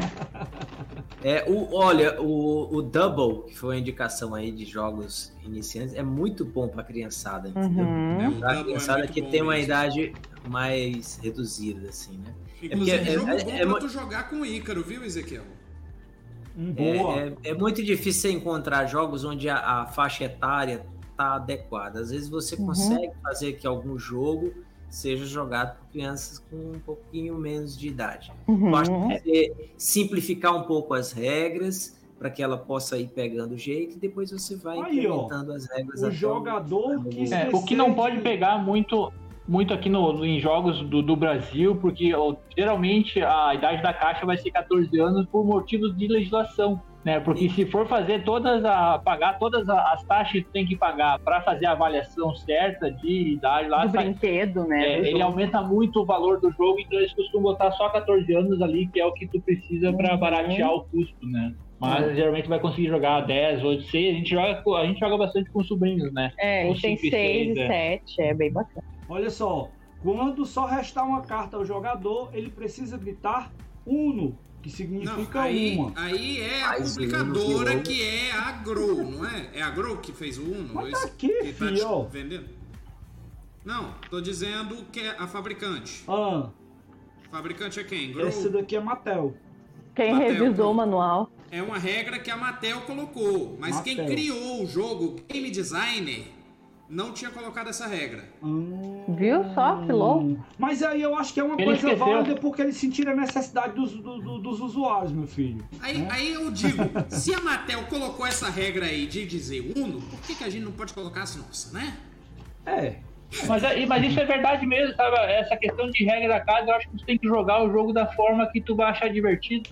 Tá? Se tem uma regra aqui. Porque tem algum jogo, um jogo que a gente jogou por bastante tempo esses tempos, o ano passado a gente foi jogar com o autor do jogo e ele corrigiu a gente Puxa. e o jogo ficou sem graça. Puxa, mas é assim. Nós jogávamos uma variante. Oh, é. variante mas na verdade, aí eu fui olhar no manual, foi para do manual que uh, a gente se baseia de se não diz que que não pode, então pode. Então, é. então a gente fazia ação, a ação que a gente fazia não dizia que era proibido fazer isso lá. Então a gente fazia. É. Então foi falha do design. aí florescendo. Mas enfim. Mas jogos, jogos com, com regras muito complexas, é muito comum você iniciá-lo errando muita coisa. Muito. Então uhum. você acaba descobrindo assim, rapaz, eu errei e a forma certa de fazer nem é tão interessante assim. Uhum. Né? Então, é, regras da casa surgem. É muito comum. Não, inclusive um fato curioso, Coop eu comecei jogando errado. Que eu vi um grupo jogando na, na faculdade e o Coop lá, tipo, é, o Coop, uma das regras é que pagando sete moedas você pode dar um golpe de Estado. Uhum. Só que é, esse pagando sete moedas eles não leram direito. Então o jogo se resumia a juntar sete moedas para dar golpe de estado atrás de golpe de estados. Tipo, você dava o golpe de estado, só que não gastava as moedas ah. que eles estavam jogando. Nossa. Não, não, não, não, não. Pois é, aí depois eu fiquei achando estranho. Não, tem que dar essas sete moedas, não sei o que. Aí foram reler a regra. A regra. Ai, tem. Ai, ai, muito bom. Muitíssimo obrigado a todos que participaram aqui do nosso programa. Em especial a todos que mandaram mensagem aqui: Bless Processing, Viviane Souza, Arnaldo Galberto Brandão Rocha, Arnaldo Arnaldo, Daniel Alves, Cristiano Comune, a, agora a senhora Skyla. Camila, cara. A Camila. É porque eu, eu só vi o, o nick que eu perdi a, a mensagem. Uhum dela se revelando. Mais um obrigado especialíssimo a quem faz o programa conosco, começando por ele, Lucas Silva. É hora do considerações finais e jabá. Ah, é eu que quero agradecer pela oportunidade de mais uma vez contribuir. Fazia tempo que eu queria que tivesse um podcast novamente da USEG ligado a board games. Todo mundo, Ezequiel sabe, me conhece que minha batalha sempre foi para ter mais board game dentro da, da entidade. E é um prazer participar novamente aqui, poder falar um pouco mais sobre esses jogos que são uma paixão para mim e para muitas outras pessoas ao redor do mundo. É, quero dizer, não tenho nenhum jabá porque eu não sou uma, um, um cara que está muito ligado mais à internet, mas é, quero dizer a vocês que continuem jogando, busquem é, conhecimento, impactar nossas todas com esses jogos porque é importante ter uma. Quiser que Foi mal, mais não resisti. Também. É isso aí. Ótimo, ótimo. Obrigado também para Catiele Vinícius. Ai, muito obrigada, a gente que agradece estar aqui. A gente adora sempre participar de live, estar tá conversando sobre board game para outros públicos, né? Claro que hoje não é um público tão diferente assim, são jogadores, são gamers, mas a gente veio falar aqui do nosso amor, do nosso hobby, né? São videogamers, né? São Nós videogamers. é, tem essa diferença. É, e como o Lucas falou, a gente falou ali do, do investimento, que é o hobby. Se eu acho que meu, meu finalização, se tu tem a tua estante de jogos de tabuleiro, utilize-a jogue os seus jogos de tabuleiro, né? Não Descubra ficar fissurado. O que você tem em suas mãos. É, não fica fissurado em lançamento, em novidades e tudo. Assim, tenta usufruir o tanto que aquela caixa pode te dar, né? Eu acho que essa é a dica, assim, utilize o que tem dentro de casa. E jogo ali. bom é jogo que vai para mesa, né? Isso mesmo, é.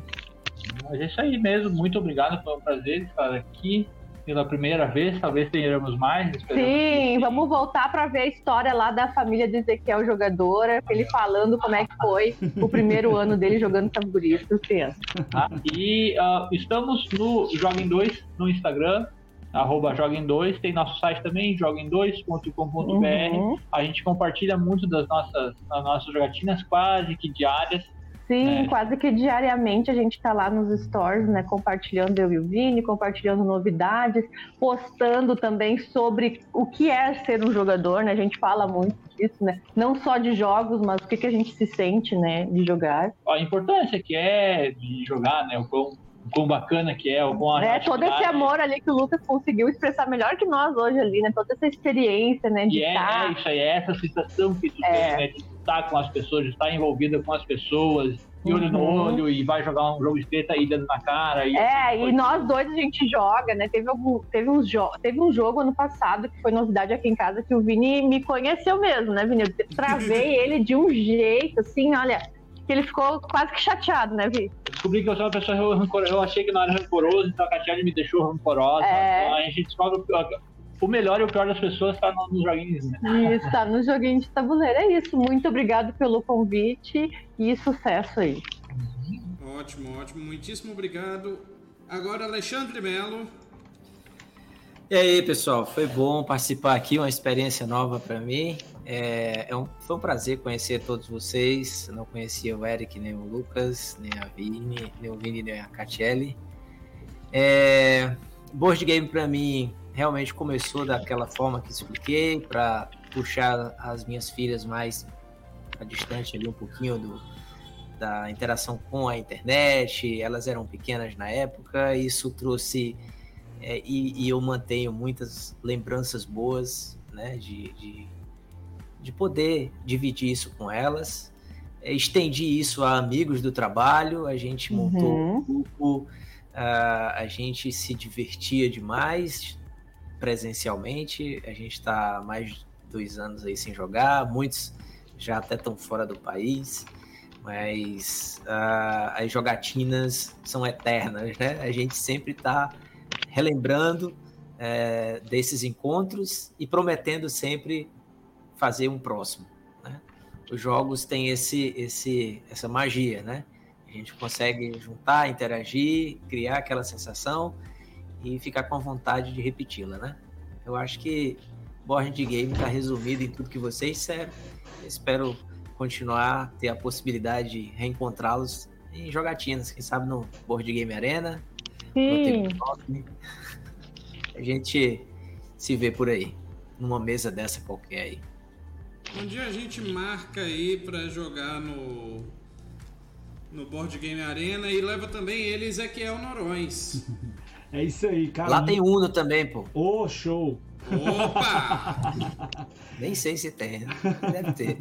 Mas, Acho cara, muito bacana. Ele tem, ele tem, uma variante do é uma, mais. É o duo. Hum. Mas é bem, é bem parecido, dá pra fazer essas mesmas alocações ali, mas é bem, bem bacana, bem divertido. Eu acho que quando a gente fala de jogo, muito do que faz o negócio ser divertido é a forma como você se apaixona e como você joga com seus amigos com os jogos.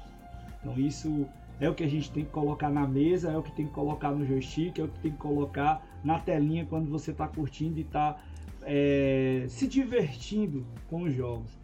Eu sou um cara que eu curto muito jogos e quem me conhece sabe que eu respiro isso, né? Eu gosto demais dessa coisa e conhecer sempre nunca é demais. Hoje eu tive uma grande aula aqui, conheci muita coisa que eu já ouvia de nome, que ficava aquela coisa assim ressonante, longe mas eu senti bem mais próximo, né? E me lembrei também de algumas experiências, algumas coisas que eu já tive a satisfação de ter.